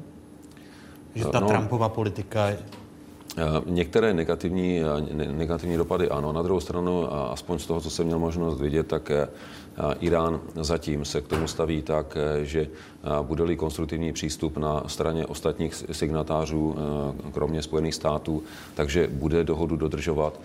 Což ale ne, nehovoří o, o tom, že bychom byli z problému venku, protože ta dohoda, ta dohoda samozřejmě byla napadaná z různých stran, protože byla zaměřena čistě na iránský jaderný program, neřešila vůbec balistické střely, tedy nosiče, případně neřeší další bezpečnostní aspekty v regionu. A na ty se bude potřeba zaměřit, zaměřit protože jinak ta dohoda stejně, pokud by nebyla prodloužena, během pár let vyprší a Iránu se znovu otevře cesta k výrobě výrobě jaderných Severoatlantická aliance se tedy musí připravit na novou hrozbu, chápu to správně? No, já myslím, že už ji bere naprosto vážně a že už ji eh, bere jako faktor ve svých kalkulacích. Velmi stručná reakce na Kavaná Petra Kratochvíla. Um, ano, já se nedomnívám, že um, bychom měli vnímat uh, Irán jako, jako nebezpečí tam. A v této chvíli, uh, vzpomeneme, v Sýrii Irán přispěl spolu s, právě s Ruskou federací k ukončení války s, s islámským státem a já doufám k stabilitě a mírovému řešení v Sýrii. Ale jednu poznámku ještě dovolte. Um, ten konflikt se bude týkat i České republiky. Já myslím, že protože české firmy taky patří mezi ty, co zahájili po zrušení sankcí eh, obchodní vztahy s Iránem. Teď se budou muset rozhodnout, zda podpoří postoj Evropské unie a, nebo Spojených států amerických. Já jsem byl trošku znepokojen, teď se připravuje cesta pana ministra Hinera eh, a podnikatelské delegace do eh, Teheránu a v posledních dnech jsem slyšel, doufám, že to je nesprávná informace, že cesta byla zrušena ministrem zahraničních věcí, což by vypadalo, že eh, se v tom sporu začínáme přikládat spíše eh, k politice pana eh, prezidenta Trumpa já jsem přesvědčen, že ten krok právě vede, povede k nestabilitě a k zvýšení napětí v jednom z nejméně stabilních regionů téhleté planety. Takže to je špatně. A poslední větu. Pokud by se Evropa neubránila, pokud by ta dohoda musela zkrachovat, nebo pokud by konzervativci a eh, ty antireformátoři eh, v Teheránu eh, převážili, kteří byli kritický té dohodě od začátku a obnovili ten jaderný program, tak to spojenci, poradci pana prezidenta Trumpa, jako je John Bolton nebo, eh, nebo eh, pan Pompeo, okamžitě využijí jako záminky eh, i k vojenskému útoku. On sám, pan Pompeo, hovořil v minulosti 200 náletů bombardéry na Teherán, John Bolton šel ještě dál, čili jim jde o změnu režimu, včetně vojenských kroků. A to já jsem hluboce přesvědčen, že to by vedlo k obrovskému nestabilitě nestabilitě a, a problému v celém tom regionu a to jistě není v zájmu Evropy ani České republiky. Včetně další migrační vlny. Ne, jenom velmi krátce jsem chtěl říct, že skutečně paradoxně prezident Trump té změny režimu dosáhnout může, ale směrem, který si právě nepřeje. To znamená, že reformisté, kteří prostě vsadili všechny své karty na úspěch té dohody, jejich ekonomické zájmy stojí za tou dohodou a teď, pokud ta dohoda skončí, obrovské posílení konzervativců a vlastně návrat eh, k tomu předreformnímu kurzu, který je samozřejmě eh, velmi antagonistický vůči západu. Děkuji za zajímavou zahraničně politickou a obrannou diskuzi. Generálu Petru Pavlovi, Janu Kavanovi i Petru Kratochvílovi. Děkuji, že jste byli hosty otázek. Děkuji. A bylo mi ctí. Děkujeme za pozvání. Děkuji. Na konci roku 1978, tedy před více než třemi roky, nastoupila československá energetika cestu průmyslového využití jaderné energie v atomových elektrárnách nového typu. 19. prosince byl tehdy spuštěn první blok o výkonu 440 MW. Za 365 dní letošního roku by měl být dokončen první blok na elektrárně V2, rovněž v Jaslovských Bohunicích, a do konce roku 1983 další. Do konce této pětiletky by měly hořet ještě tři reaktory stejného typu v Dukovanech. 4x440 MW bude rovněž v elektrárně v Mochovcích. I tady už začaly zemní práce, i když první kilowaty vydá toto dílo až v příští pětiletce. V závěru osmé pětiletky by měly být také uvedeny do provozu první dva bloky v elektrárně Temelín, ty už o výkonu 1000 MW. Každá z těchto elektráren stojí naši společnost desítky miliard korun. Každá z těchto elektráren však také přispěje k tomu, že na konci tohoto desetiletí v roce 1990 bude každá třetí kWh vyrobená v Československu pocházet už z atomové elektrárny. Tolik pohled do historie. Do roku 1982 Nyní jaderné elektrárny vyrábějí zhruba třetinu elektřiny v Česku. V budoucnu ale může jít o víc než polovinu. Protože jaderné bloky v Dukovanech pomalu, ale jistě dosluhují, je zapotřebí jednat. Potřebujeme nové, a to nejen v Dukovanech, ale i v Temelíně. O výstavbě temelínských bloků vláda rozhodla už v únoru roku 2011. O tři roky později ale elektrárenský gigant ČES už vyhlášený tender na dostavbu zrušil. Důvod?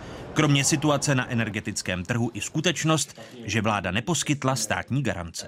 Představenstvo rozhodlo o zrušení zadávacího řízení na dostavbu třetího a čtvrtého bloku jaderné elektrárny v Temelíně. Vláda vyjádřila zájem pokračovat v rozvoji jaderné energetiky v České republice, v současné době však bez zapojení jakéhokoliv typu státní záruky. My si nemůžeme dovolit vlastně garantovat eh, ceny eh, elektřiny vlastně poloprivátní firmy. Nové jaderné bloky ale Česko potřebuje. Stále se však čeká na rozhodnutí státu a tak se staví jen na papíře. Prioritu dnes na místo Temelína mají Dukovany. Místním jaderným blokům totiž životnost skončí už v roce 2035. Jak ale nový blok v Dukovanech zaplatit, to zatím jasné není a čas běží. Na to, kolik máme času, abychom stihli mít podle plánu Dukovanský pátý blok připravený k provozu někde v roce 2035, eh, už nemáme žádný čas. Tam se dá s lehkou mírou cynismu říci, že máme tak minus dva roky. Na přípravě nového jaderného bloku se stále pracuje. Vládní výbor pro jadernou energetiku chce konkrétní investorský model představit vládě do konce listopadu. Rozhodnutí by mělo padnout v prosinci. Původní slib, že vláda rozhodne už letos v červnu, se tak odsouvá. Podle ministra průmyslu a obchodu v demisi Tomáše Hinera to se současnou politickou situací v žádném případě nesouvisí. Žádný politik se nepřičinil o to, že v současné době nám chybí eh, podklady eh, pro to rozhodnutí tohoto typu. A co se stane, když dukovanské bloky opravdu doslouží a nové nebudou? Povinností státu je zabezpečit dostatek elektřiny. Nebudou-li nové jaderné bloky, bude podle předsedkyně státního úřadu pro jadernou bezpečnost Dany Drábové stát muset postavit elektrárny plynové na obnovitelné zdroje, snížení spotřeby elektřiny či na dovoz elektřiny jako produktu podle ní spoléhat nelze. Takže co zbývá? Postavit alespoň jeden nový jaderný blok, anebo se spolehnout na zvýšení dovozu plynu. Líčí možnou jednu z variant budoucnosti tuzemské energetiky. Předsedkyně státního úřadu pro jadernou bezpečnost Dana Drábová. Další avizování hosté dnešních otázek. Děkuji ministru průmyslu a obchodu v demisi Tomáši Hinerovi, že přijal mé pozvání. Vítejte, hezký dobrý den. Dobré odpoledne a děkuji za pozvání. Mé pozvání přijal i šéf Aliance pro energetickou soběstačnost Martin Sedlák. Vítejte po čase v otázkách. Dobrý den. A pro úplnost do otázek jsme dnes zvali opakovaně i předsedu představenstva společnosti ČES Daniela Beneše. Bez úspěchu cituji z odpovědi tiskového mluvčího Česu. Následuje citát, pro nás je načasování na tento týden nevhodné. Tento týden sice na toto téma bude jednat stálý výbor pro jadernou energetiku, ale my nejsme jeho členy, jsme jen případně zváni jako hosté. Konec citátu. Snažili jsme se tedy zajistit účast i jinému zástupci eh, Česu, nejen eh, předsedovi představenstva, ale i tady jsme nebyli úspěšní. Pane ministře, proč myslíte, že to není pro Čes vhodné, to načasování?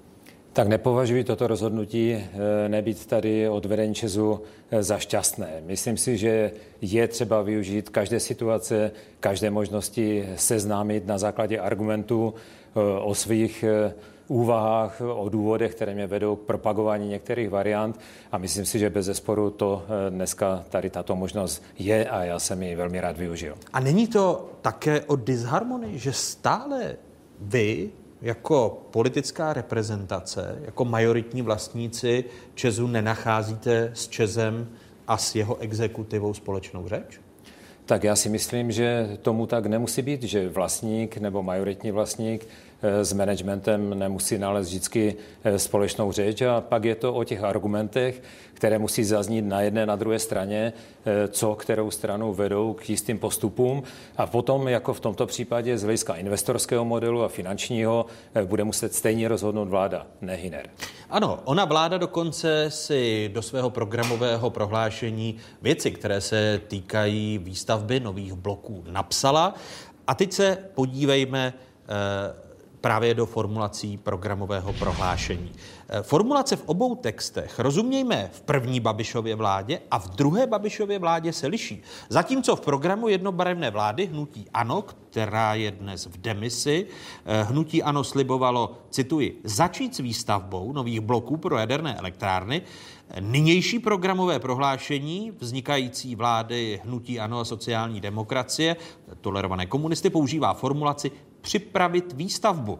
A jak novou formulaci hodnotí předsedkyně státního úřadu pro jadernou bezpečnost Dana Drábová? Tady jsou její odpovědi v rozhovoru pro dnešní otázky. Myslím si, eh, že eh, tím základním, proč ta formulace je pořád ještě poněkud vágní, je právě to, že eh, se vrcholným politikům nějak moc nechce říci, stát to bude muset alespoň z části zaplatit anebo poskytnout garance. No jak by se jim také chtělo, po řadě silných prohlášení, že stát do stavby nového jaderného bloku ingerovat nebude, co se týká zajištění eh, investorského modelu a po případě zajištění zdrojů financí. Konstatuje v rozhovoru pro dnešní otázky předsedkyně státního úřadu pro jadernou bezpečnost Dana Drábová. Martine Sedláku, trefila se podle vás do motivace proměny eh, těch formulací, srovnáváme-li první Babišovu vládu a rodící se druhou? Podle mého názoru trefila. V politici ani před volbami vlastně neříkali, i když ve svých eh, programech eh, na podzim 2017 slibovali eh, rozšíření jaderné energetiky v České republice, tak voličům neřekli, jaký nástroj k tomu využijí. Dnes je jasné, že bez výkupních cen anebo státních garancí se nové jaderné reaktory nepostaví. Daňový vláda, poplatník to bude platit stůj co stůj. Daňový poplatník anebo spotřebitel elektřiny ten projekt bude muset zaplatit, ale vláda, právě tak, jak jste citoval programové prohlášení, neříká, jaký mechanismus by využila k podpoře jaderné energetiky v České republice a jestli by k tomu vůbec získala podporu. Eh, ono, ta dnešní debata vlastně eh, na půdorysu vlády eh, odráží tu celkovou diskuzi.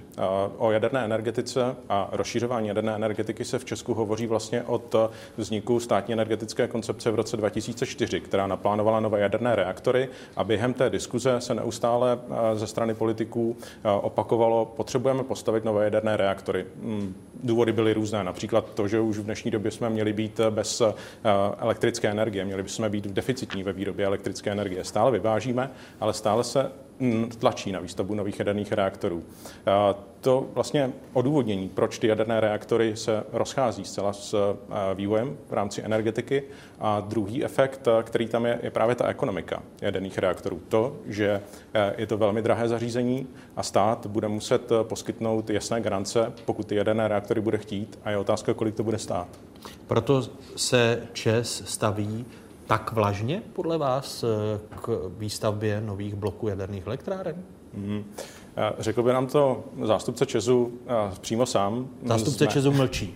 z mé pozice, Ten je tady v papírové podobě. Mohu pouze odhadovat, jak ta debata uvnitř Česu může vypadat, ale ano, je to velmi riskantní rozhodnutí. Pokud se podíváme do světa, například ve Spojených státech byly velmi dlouho rozestaveny dva jaderné reaktory, které dodávala společnost Westinghouse. Westinghouse v minulém roce zbankrotovala. Jeden z těch projektů je de facto trvale pozastavený a nejspíše se nedokon, nedokončí. Stra, skončí to velkou ztrátou investorů tohoto projektu. Druhý projekt je také předražený. Projektor, eh, investor má zájem v něm pokračovat, ale eh, spotřebitelé budou muset nést ty více náklady, které jsou dvoj, až dvojnásobné. Regulátoři eh, v těch daných státech, kde se tyto stavby realizují, již dnes doporučují, že by bylo možné zvolit jinou variantu než dokončení těchto jaderných projektů, protože to pro spotřebitele ve Spojených státech bude výhodnější. V České republice, pokud opravdu vláda bude trvat na výstavbě nových jaderných reaktorů se můžeme za deset let dostat do stejné situace. Eh, nevíme, kdo bude dodavatelem těch jaderných reaktorů, v jaké kondici bude za deset let jaderný průmysl. Areva i Westinghouse West, jak jsem uvedl, Westinghouse bankrotoval, Arevu zachránil francouzská vláda, další dodavatelé eh, je pak Rusko anebo Korea, která Korea sama nedokáže nabídnout reaktory, které by byly uplatnitelné aktuálně na evropském trhu a nebo s požadavkou jaderného eh, bezpečnostního dozoru. Čína je podobný problém. Nemá žádný reaktor postavený mimo Čínu. To znamená, musel by procházet novým licencováním eh, od nějakého evropského jaderného dozoru v České republice od Českého jaderného dozoru a může to protáhnout období přípravy těch nových jaderných reaktorů a pochopitelně i zvýšit náklady. Vy jste teď ve své odpovědi e, zmínil všechny ty e, věci, které tady, Bylo tam to hodně. které teď tady budeme probírat. Začnu u toho programového prohlášení vlády, pane ministře, a srovnání první Babišovy vlády, e, jejím jste ministrem s tou druhou kde možná budete ministrem. Eh, Hnidopichova poznámka. Začít s výstavbou oproti připravit výstavbu. Ano, já osobně eh, tady to beru jako souboj slovíček, eh, protože připravit výstavbu nebo započít výstavbu je třeba si uvědomit, že se můžeme bavit o bodě, který nazveme započetí výstavby. Je to přejítí k legislativním krokům, které musí předcházet pět a šest let před takovouto stavbou, nebo je to lití základové desky. Já bych tady řekl, že eh, tato stavba, protože má být dokončena v roce 35, hluboce překročí vlastně mandát této vlády, takže jestli to budeme nazývat započetím nebo už samotným výkopem a započetím, to není důležité. Já bych chtěl říct, že tato vláda zcela jasně eh, při vší eh, k programovým prohlášením všude eh, i v tom programem prohlášení deklaruje chuť eh, postavit jaderné bloky. Eh, v horizontu samozřejmě ne sama, ale z hlediska i jejich následovníků. Takže tady bych nepochyboval o tom, že ta snaha je naprosto upřímná a že ty bloky budou v době, kdy budou třeba dostavěny. Protože já bych jenom ano. krátce, protože se asi k tomu dostaneme v další diskuzi, jenom chtěl říct vlastně, jakou máme možnost uvažovat o výstavbě nových zdrojů, které nahradí eh, dnes dosluhující uhelné bloky, které nechceme obnovovat, ať už z důvodu technologií, znečištění, eh, nebo nakonec i z postupného ubývání těch nerostných zdrojů. Když si vezmeme, že v současné době to můžeme nahradit jenom plynem, nebo částečně obnovitelnými zdroji, tak vlastně to jádro z toho leze jako naprosto přirozená a jako jediná možná alternativa, pokud nespadne jader, eh, nějaké energetické jablko někomu na hlavu a nepřijde na úplně jiný zdroj vlastně takovéto výroby energie. My se, my se k, ješ, ještě k, té, k těm alternativám dostaneme, co místo jádra. Ale pokud byste měl vyvrátit obavu Dany Drábové, dva roky je to to spoždění oproti dnes platné energetické koncepci, když mluví o tom, že eh, už v roce 2035 rozhodně nová atomová katedrála či nové atomové katedrály stát nebudou? Já jsem skeptik a myslím si, že to může být trochu delší, ta prodleva než dva roky. Že Dana Drabová ještě optimista, že nejdříve v roce 2037, i ten rok 2037 je v ohrožení. Z hlediska situace v Evropě si myslím, že je optimista.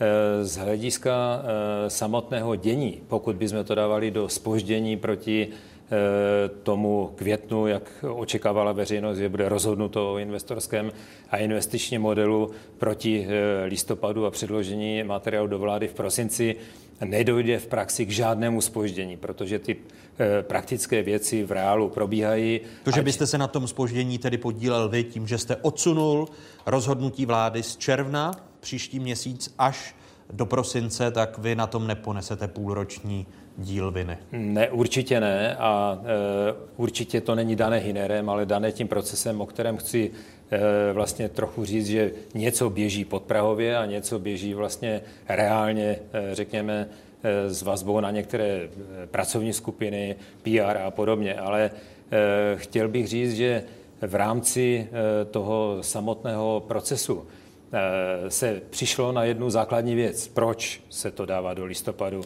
eh, ten materiál? Přišlo se na to, že neexistuje dopad do veřejných financí, to znamená, jakou formou a co to ten stát bude stát při užití těch jednotlivých variant a při míře ingerence a které v jednotlivých variantách, aby jsme byli schopni vůbec Eh, racionálně posoudit, kterou eh, z těch alternativ má ministerstvo průmyslu a obchodu eh, vládě předložit. Já si myslím, že bez tak závažné záležitosti ten materiál nemůže jít na vládu, protože nepostavím se za ten materiál a nejsem schopen doporučit se svým týmem pracovním, o kterou, kterou variantu bych preferoval. Ponechme zatím stranu, že je docela pikantní, že stát nemá pro počty, kolik bude stát výstavba nových jaderných bloků. Ale když říkáte, že tvrdí Dana Drábová, že rok 2035 eh, se posouvá na rok 2037, kdyby byl zprovozněn jeden či několik nových bloků. Můžu tady jenom ano. neslušně vstoupit do řeči. Dana Drábová hovoří o dvouletém spoždění, že vlastně před dvěma lety už mělo být rozhodnuto o tom investorském modelu. Rok 2035 počítá s tím spožděním. Takže ten původní předpoklad by byl, že by bylo vlastně e, dokončeno to dílo v roce 2033. Čili v podstatě tím spožděním dvouletým a možná čtyřměsíčním nedojde ke spochybnění toho roku 2035. Kdy tedy teď aktuálně při všech těch rizicích budeme spouštět, pokud budeme, nové jaderné bloky. Bude to v roce 2035? Vše proto uděláme, aby to bylo v roce 2035. Včetně... Ale moc tomu nevěříte? Já tomu věřím. Stále myslíte, že to je 2035 ještě možné, Martine?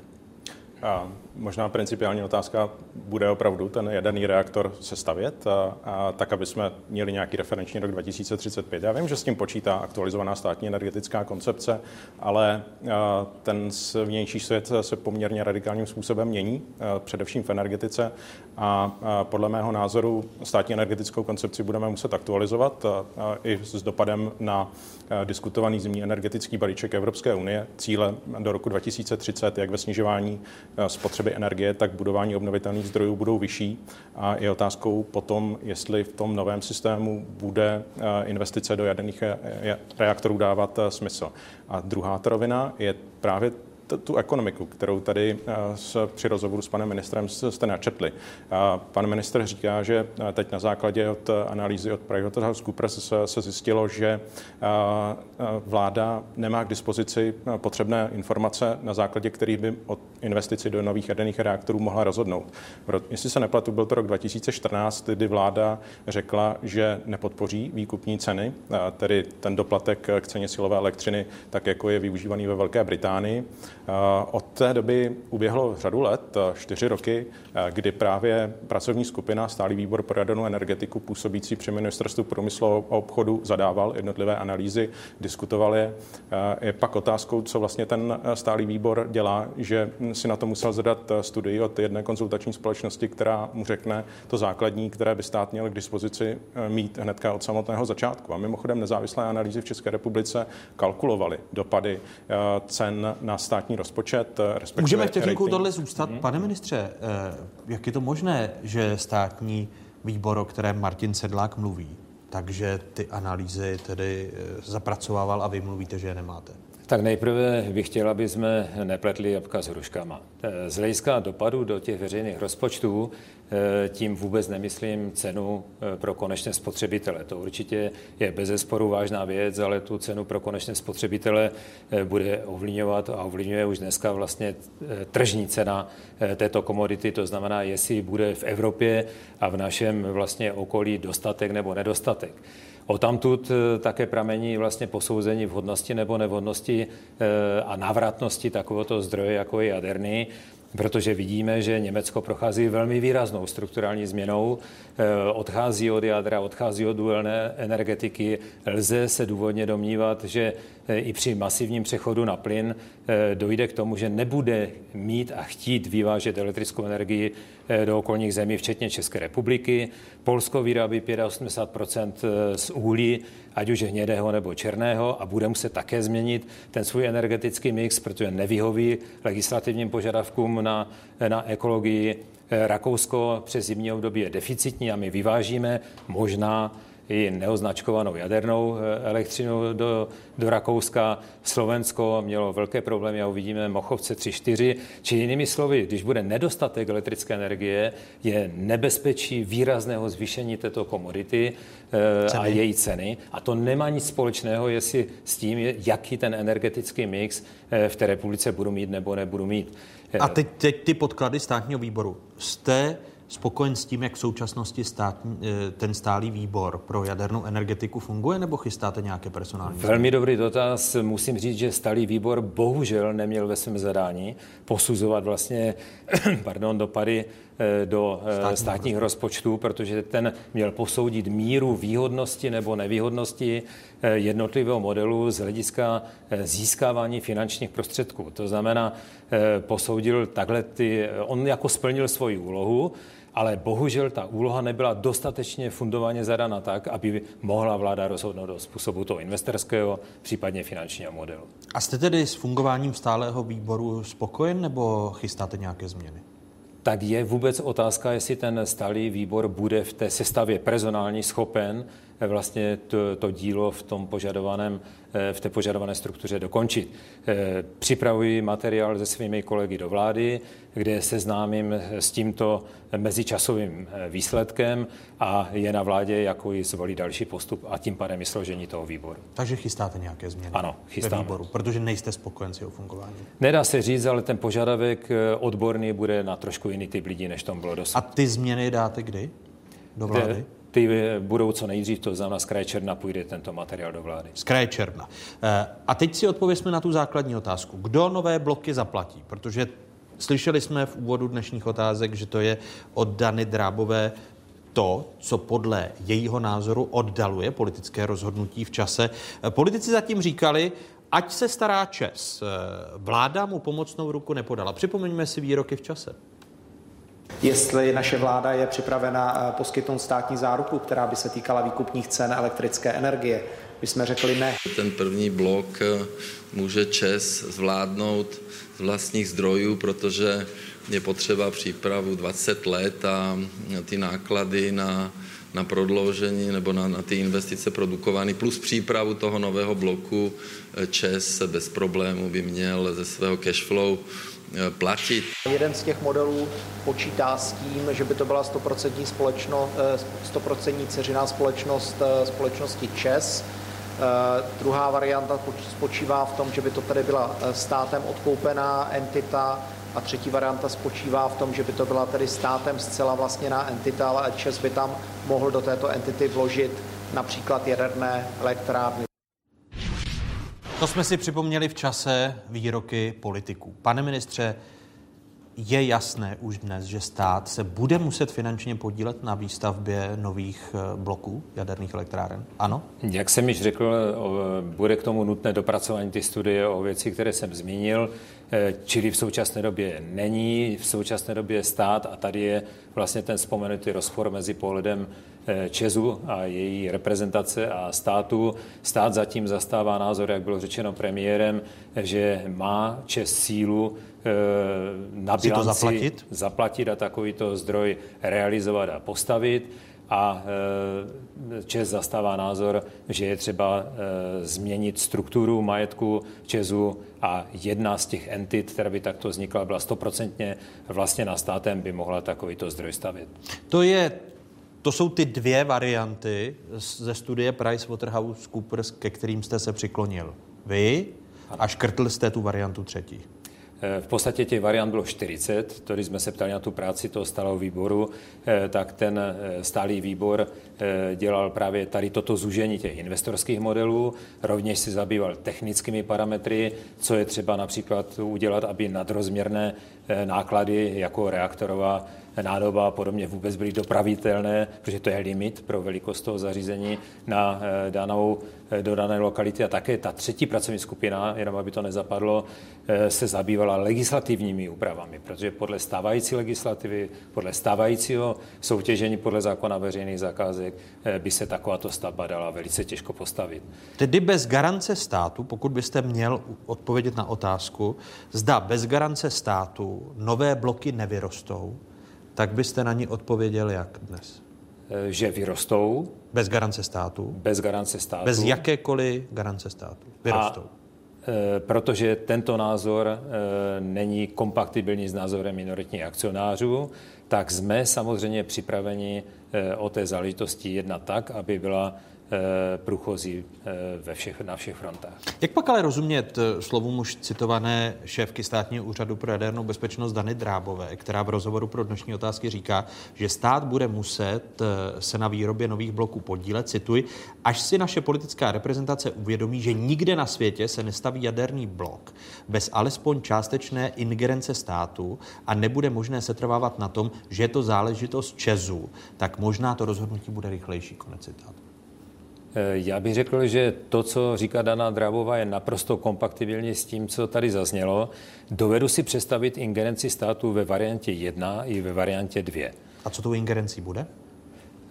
Je mnoho možností, jak ingerovat. Jedna z možností je kontrakt for differences, to znamená doplácení, kdyby cena elektrické energie v té době byla nižší, než je ta, která zaručuje rozumnou návratnost takovéhoto zdroje, nebo jsou to jisté garance státu za poskytované úvěry a celá řada dalších ještě dílčích záležitostí. Pokud byste Martine Sedláku měl, Martine Sedláku měl mluvit o pokud by vám bylo dáno zadání postavit. Nechme zatím stranu, jestli je nutné stavět nebo ne.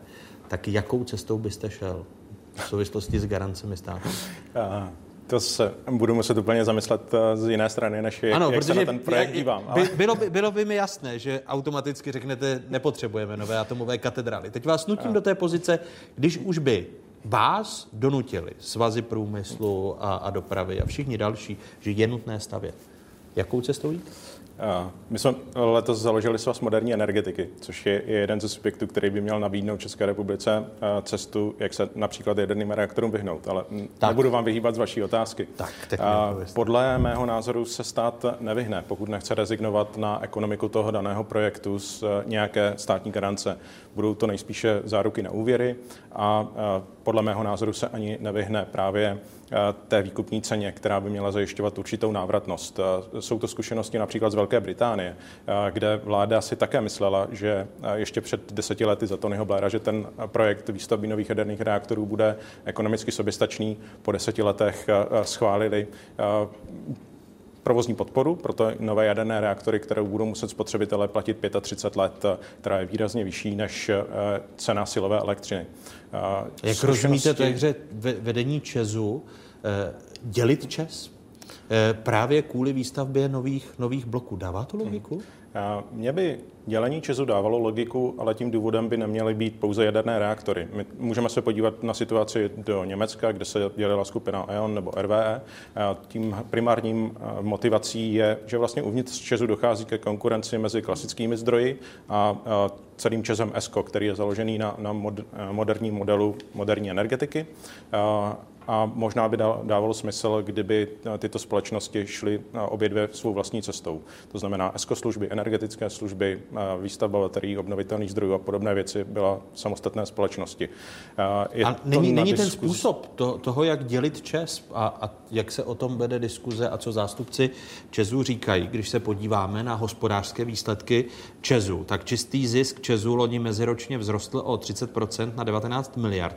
Předloni zisk společnosti dosáhl dosáhl 14 miliard a 600 milionů korun. Zisk se tak po propadu opět dostává na úroveň roku 2015. Eh, za pár okamžiků vidíme tržby Česu, které loni klesly o procento na 202 miliardy korun. Loňské tržby se přiblížily roku 2014. Naopak podstatně vyšší byly v roce 2012, 2013 a 2015. Eh, není to tak, že Čes vlastně chce eh, dělit svoji firmu, protože tady bude ta horší, kde, bude, kde budou náklady na veřejné a státní rozpočty a pak ta, ta výkladní skříň Česu? Může to být. Na druhou stranu, pokud stát bude trvat na výstavbě těch jaderných reaktorů, tak asi by měl nést to ekonomické riziko. A musí to vysvětlit voličům politici, že za těch eh, určitých eh, let, 15 dejme tomu, nebo kolik eh, nám zbývá do té doby, kdyby jaderné reaktory měly být postavené, budou muset nést jejich náklady v cenách elektrické energie anebo ve státním rozpočtu. Ano, ve státním rozpočtu tady důsledek pro státní rozpočet je letos zhruba 33 korun na jednu akci, to je víc než 10 miliard, které připlynou do státního rozpočtu. Pane ministře, vy máte nějaké alespoň základní číslo. Jaké důsledky do veřejných rozpočtů bude mít výstavba nových jaderných bloků? Jestli můžu ještě ano. předtím, než odpovím tady na ten dotaz, zareagovat vlastně na dělení Česu. Já jsem zaregistroval podobnou argumentaci vlastně u vedení Česu. Ten náš názor jako státní je trošku jiný, protože když rozdělím ten Čes na samotným Česem nazývanou perspektivní a neperspektivní eh, část, tak když si vezmu, že je to klasická tradiční energetika a něco nového, eh, ta nová moderní energetika, tak přece, když jsem majitel eh, nějakého kotle, který neví, jak se budou vyvíjet ceny paliva, tak se snažím být více palivový. To znamená, snažím se spalovat tři, čtyři druhy paliva, takže nevidím to, že by se ty dva čezy měly vzájemně zžírat, ale naopak vidím v tom eh, záruku té stability. Prostě když mi líp půjde ještě, eh, což je teď vidět v Německu, že se snad eh, je největší výroba z klasiky a z těch ustupujících nečistých zdrojů, tak beru a mám profit tady z těchto zdrojů. Naopak, když se zdá, že už se překlápí ten horizont do, do té ziskovosti té druhé entity, no tak samozřejmě preferuji a já jsem rád, že mám obě dvě jako co by za to jiní dali. Tak to je jenom jako vlastně reakce na to, potom reakce na to, že existují studie, jak to jádro obejít. No, je třeba říct, jak se vůbec obejdá, takže v podstatě jiná možnost, než zvýšit, výrazně zvýšit objem plynu e, pro, tu, e, pro, pro ty zdroje. E, to je jediná varianta, protože razantně zvýšit při vší úctě k úsporám, které osobně já preferuji, tak se dá zvýšit obnovitelné zdroje z dnešních 13% na nějakých 30%, ale potom pořád musím z něčeho vyrobit eh, těch 70% spotřeby elektrické energie. A teď mi odpověďte na tu otázku. Se to znamená, eh, je stát připraven na to, že nebude dostávat žádné miliardy z dividend kvůli výstavbě nových bloků? Eh, vypadá jako velmi uhybné, když vám řeknu, že to jsou ty dopady do těch veřejných rozpočtů, které v současné době nemáme. A to jste si nespočítali? Uh, to, Nebo to výbor nespočítal? To v současné době není výbor nespočítáno. Není to ano. absurdní? Je to smutné. Takže vy takové... A, a myslíte si, jako ekonom, člověk, který pracuje, eh, pracoval v soukromé firmě v Siemensu, tak předpokládám, že bude se muset stát vzdát eh, dividend kvůli výstavbě nových bloků? Mm, myslím si, že je to takové trošku strašení v letě s Mikulášem z hlediska té ztráty dividend, pokud nebude ztráta dividend v pomoci hospodářských výsledků a, a snižujícího se zisku Česu už dnešního bez jádra, protože přece, když si rozvrstvíme investování a zátěž toho Česu, Eh, tak prvních pět, možná i deset let vlastně ta zatěž bude minimální projektová a nepůjde určitě v hodnotách 150-200 miliard nebo eh, kolik by ty bloky podle toho, jak budou velké, měly stát. Takže vlastně, když se udělá eh, tato křivka této ekonomiky, investiční náročnosti, cash flow a tak dále, tak zjistíme, že třeba ani k žádnému výraznému vlastně propadu té dividendové politiky nemusí dojít. A samozřejmě to je potom otázka jednání i Eh, s argumentací minoritních akcionářů je záležitostí eh, vlastně toho, eh, jestli taky myslím na své potomky a na vnuky, protože z hlediska toho, když se to jádro skutečně podaří postavit, a dneska je toho Temelin i Dukovaný eh, důkazem, že je to skutečně výrazný přispěvatel do zisku Česu, tak stejně tak tomu bude i u nových bloků. Takže eh, může dojít nějakému průhybu akcí, četl jsem u analytiku několik desítek korun, což při propadu akcí z 1400 na 400 korun taky svého času eh, mě tak nechává s překvapením koukat, že to nebylo minoritním akcionářům jako nějak jako divné při takovém propadu a jestli se propadne eh, o 20-30 korun eh, akcie, tak to považuji za naprosto přirozené. A pokud mi za po dostavbě jádra po dalších 15-20 letech stoupne ta akcie výrazně, když bude nedostatek elektrické energie eh, v Evropě, tak si myslím, že je to potom otázka filozofie, jak přistupuju a s jakým dlouhodobým nebo krátkodobým horizontem k výnosnosti takovýchto akcí. Ono nejčernější scénář kolem roku 2035 budou vyřazovány uhelné zdroje a nebudou postaveny nové bloky eh, v Dukovanech. Jaká je alternativa? Plán B v rozhovoru pro otázky rozvádí předsedkyně státního úřadu pro jadernou bezpečnost Dana Drábová. Plán B pro případ, že se nestihnou postavit eh, nové jaderné bloky, či aspoň ten jeden v Dukovanech, je postavit nějaké množství plynových elektráren a dovážet plyn, protože nic jiného k dispozici v podstatě není. Není příliš realistické si myslet, že ten chybějící výkon klasických elektráren, to znamená zejména uhelných, ale také postupně jaderných, nahradí v té dohledné době 20-30 let obnovitelné zdroje. Dodává Dana Drábová s tím, že Česká republika je eh, téměř stoprocentně závislá na dodávkách plynu z Ruska. A v případě výstavby plynových elektráren by se tato závislost podle ní logicky prohloubila. A to má podle eh, Drábové rizika nejen geopolitická, ale i ekonomická. Tady jsou opět její slova. Zvýšení ceny plynu na dvojnásobek znamená zvýšení ceny kilowatthodiny v plynových elektrárnách skoro na dvojnásobek. Když se podíváme na ty jaderné, tak zvýšení ceny uranu na dvojnásobek znamená zvýšení ceny kilowatthodiny eh, v jaderné elektrárně zhruba o 20% slova Dany Drábové. Co říkáte tomuto argumentu, když jste se bavili, když jsme se tady bavili o těch konečných cenách, že ty plynovky jsou ekonomicky pro nás jako spotřebitele eh, zásadnějším rizikem pro rychlejší ceny elektřiny? Každý zdroj má nějaká rizika. Když se podíváme na to, jak, jak se staví jaderné reaktory ve světě, tak tam najdeme až trojnásobné zdraž, prodražení toho daného projektu. A, a logicky se to potom promítá i do těch budoucích cen elektrické energie z těch daných jaderných reaktorů. Tedy a, plyn vychází stejně s jádrem? A Dana Drábová je, je dobrý popularizátor jaderné energetiky, ale a ty její závěry, já Přiznám se, že to slyším v České republice trvalé deset let od doby, kdy byla první Pačesová komise při vládě České republiky, kdy zastánci jaderné energetiky idealizovali jaderné řešení a říkali, že bez toho eh, se neobejdeme. My ze sektoru obnovitelných zdrojů jsme zase podporovali více obnovitelné zdroje. Energetická efektivita, energetická účinnost je ten třetí blok. Podle mého názoru je důležité hledat průniky mezi tou klasickou energetikou a těmi obnovitelnými zdroji. Eh, za mě je nejlepší energetický mix do budoucna decentralizace energetiky, tedy založená na potenciálu obnovitelných zdrojů. Zde bych si s Danou Drábovou dovolil nesouhlasit.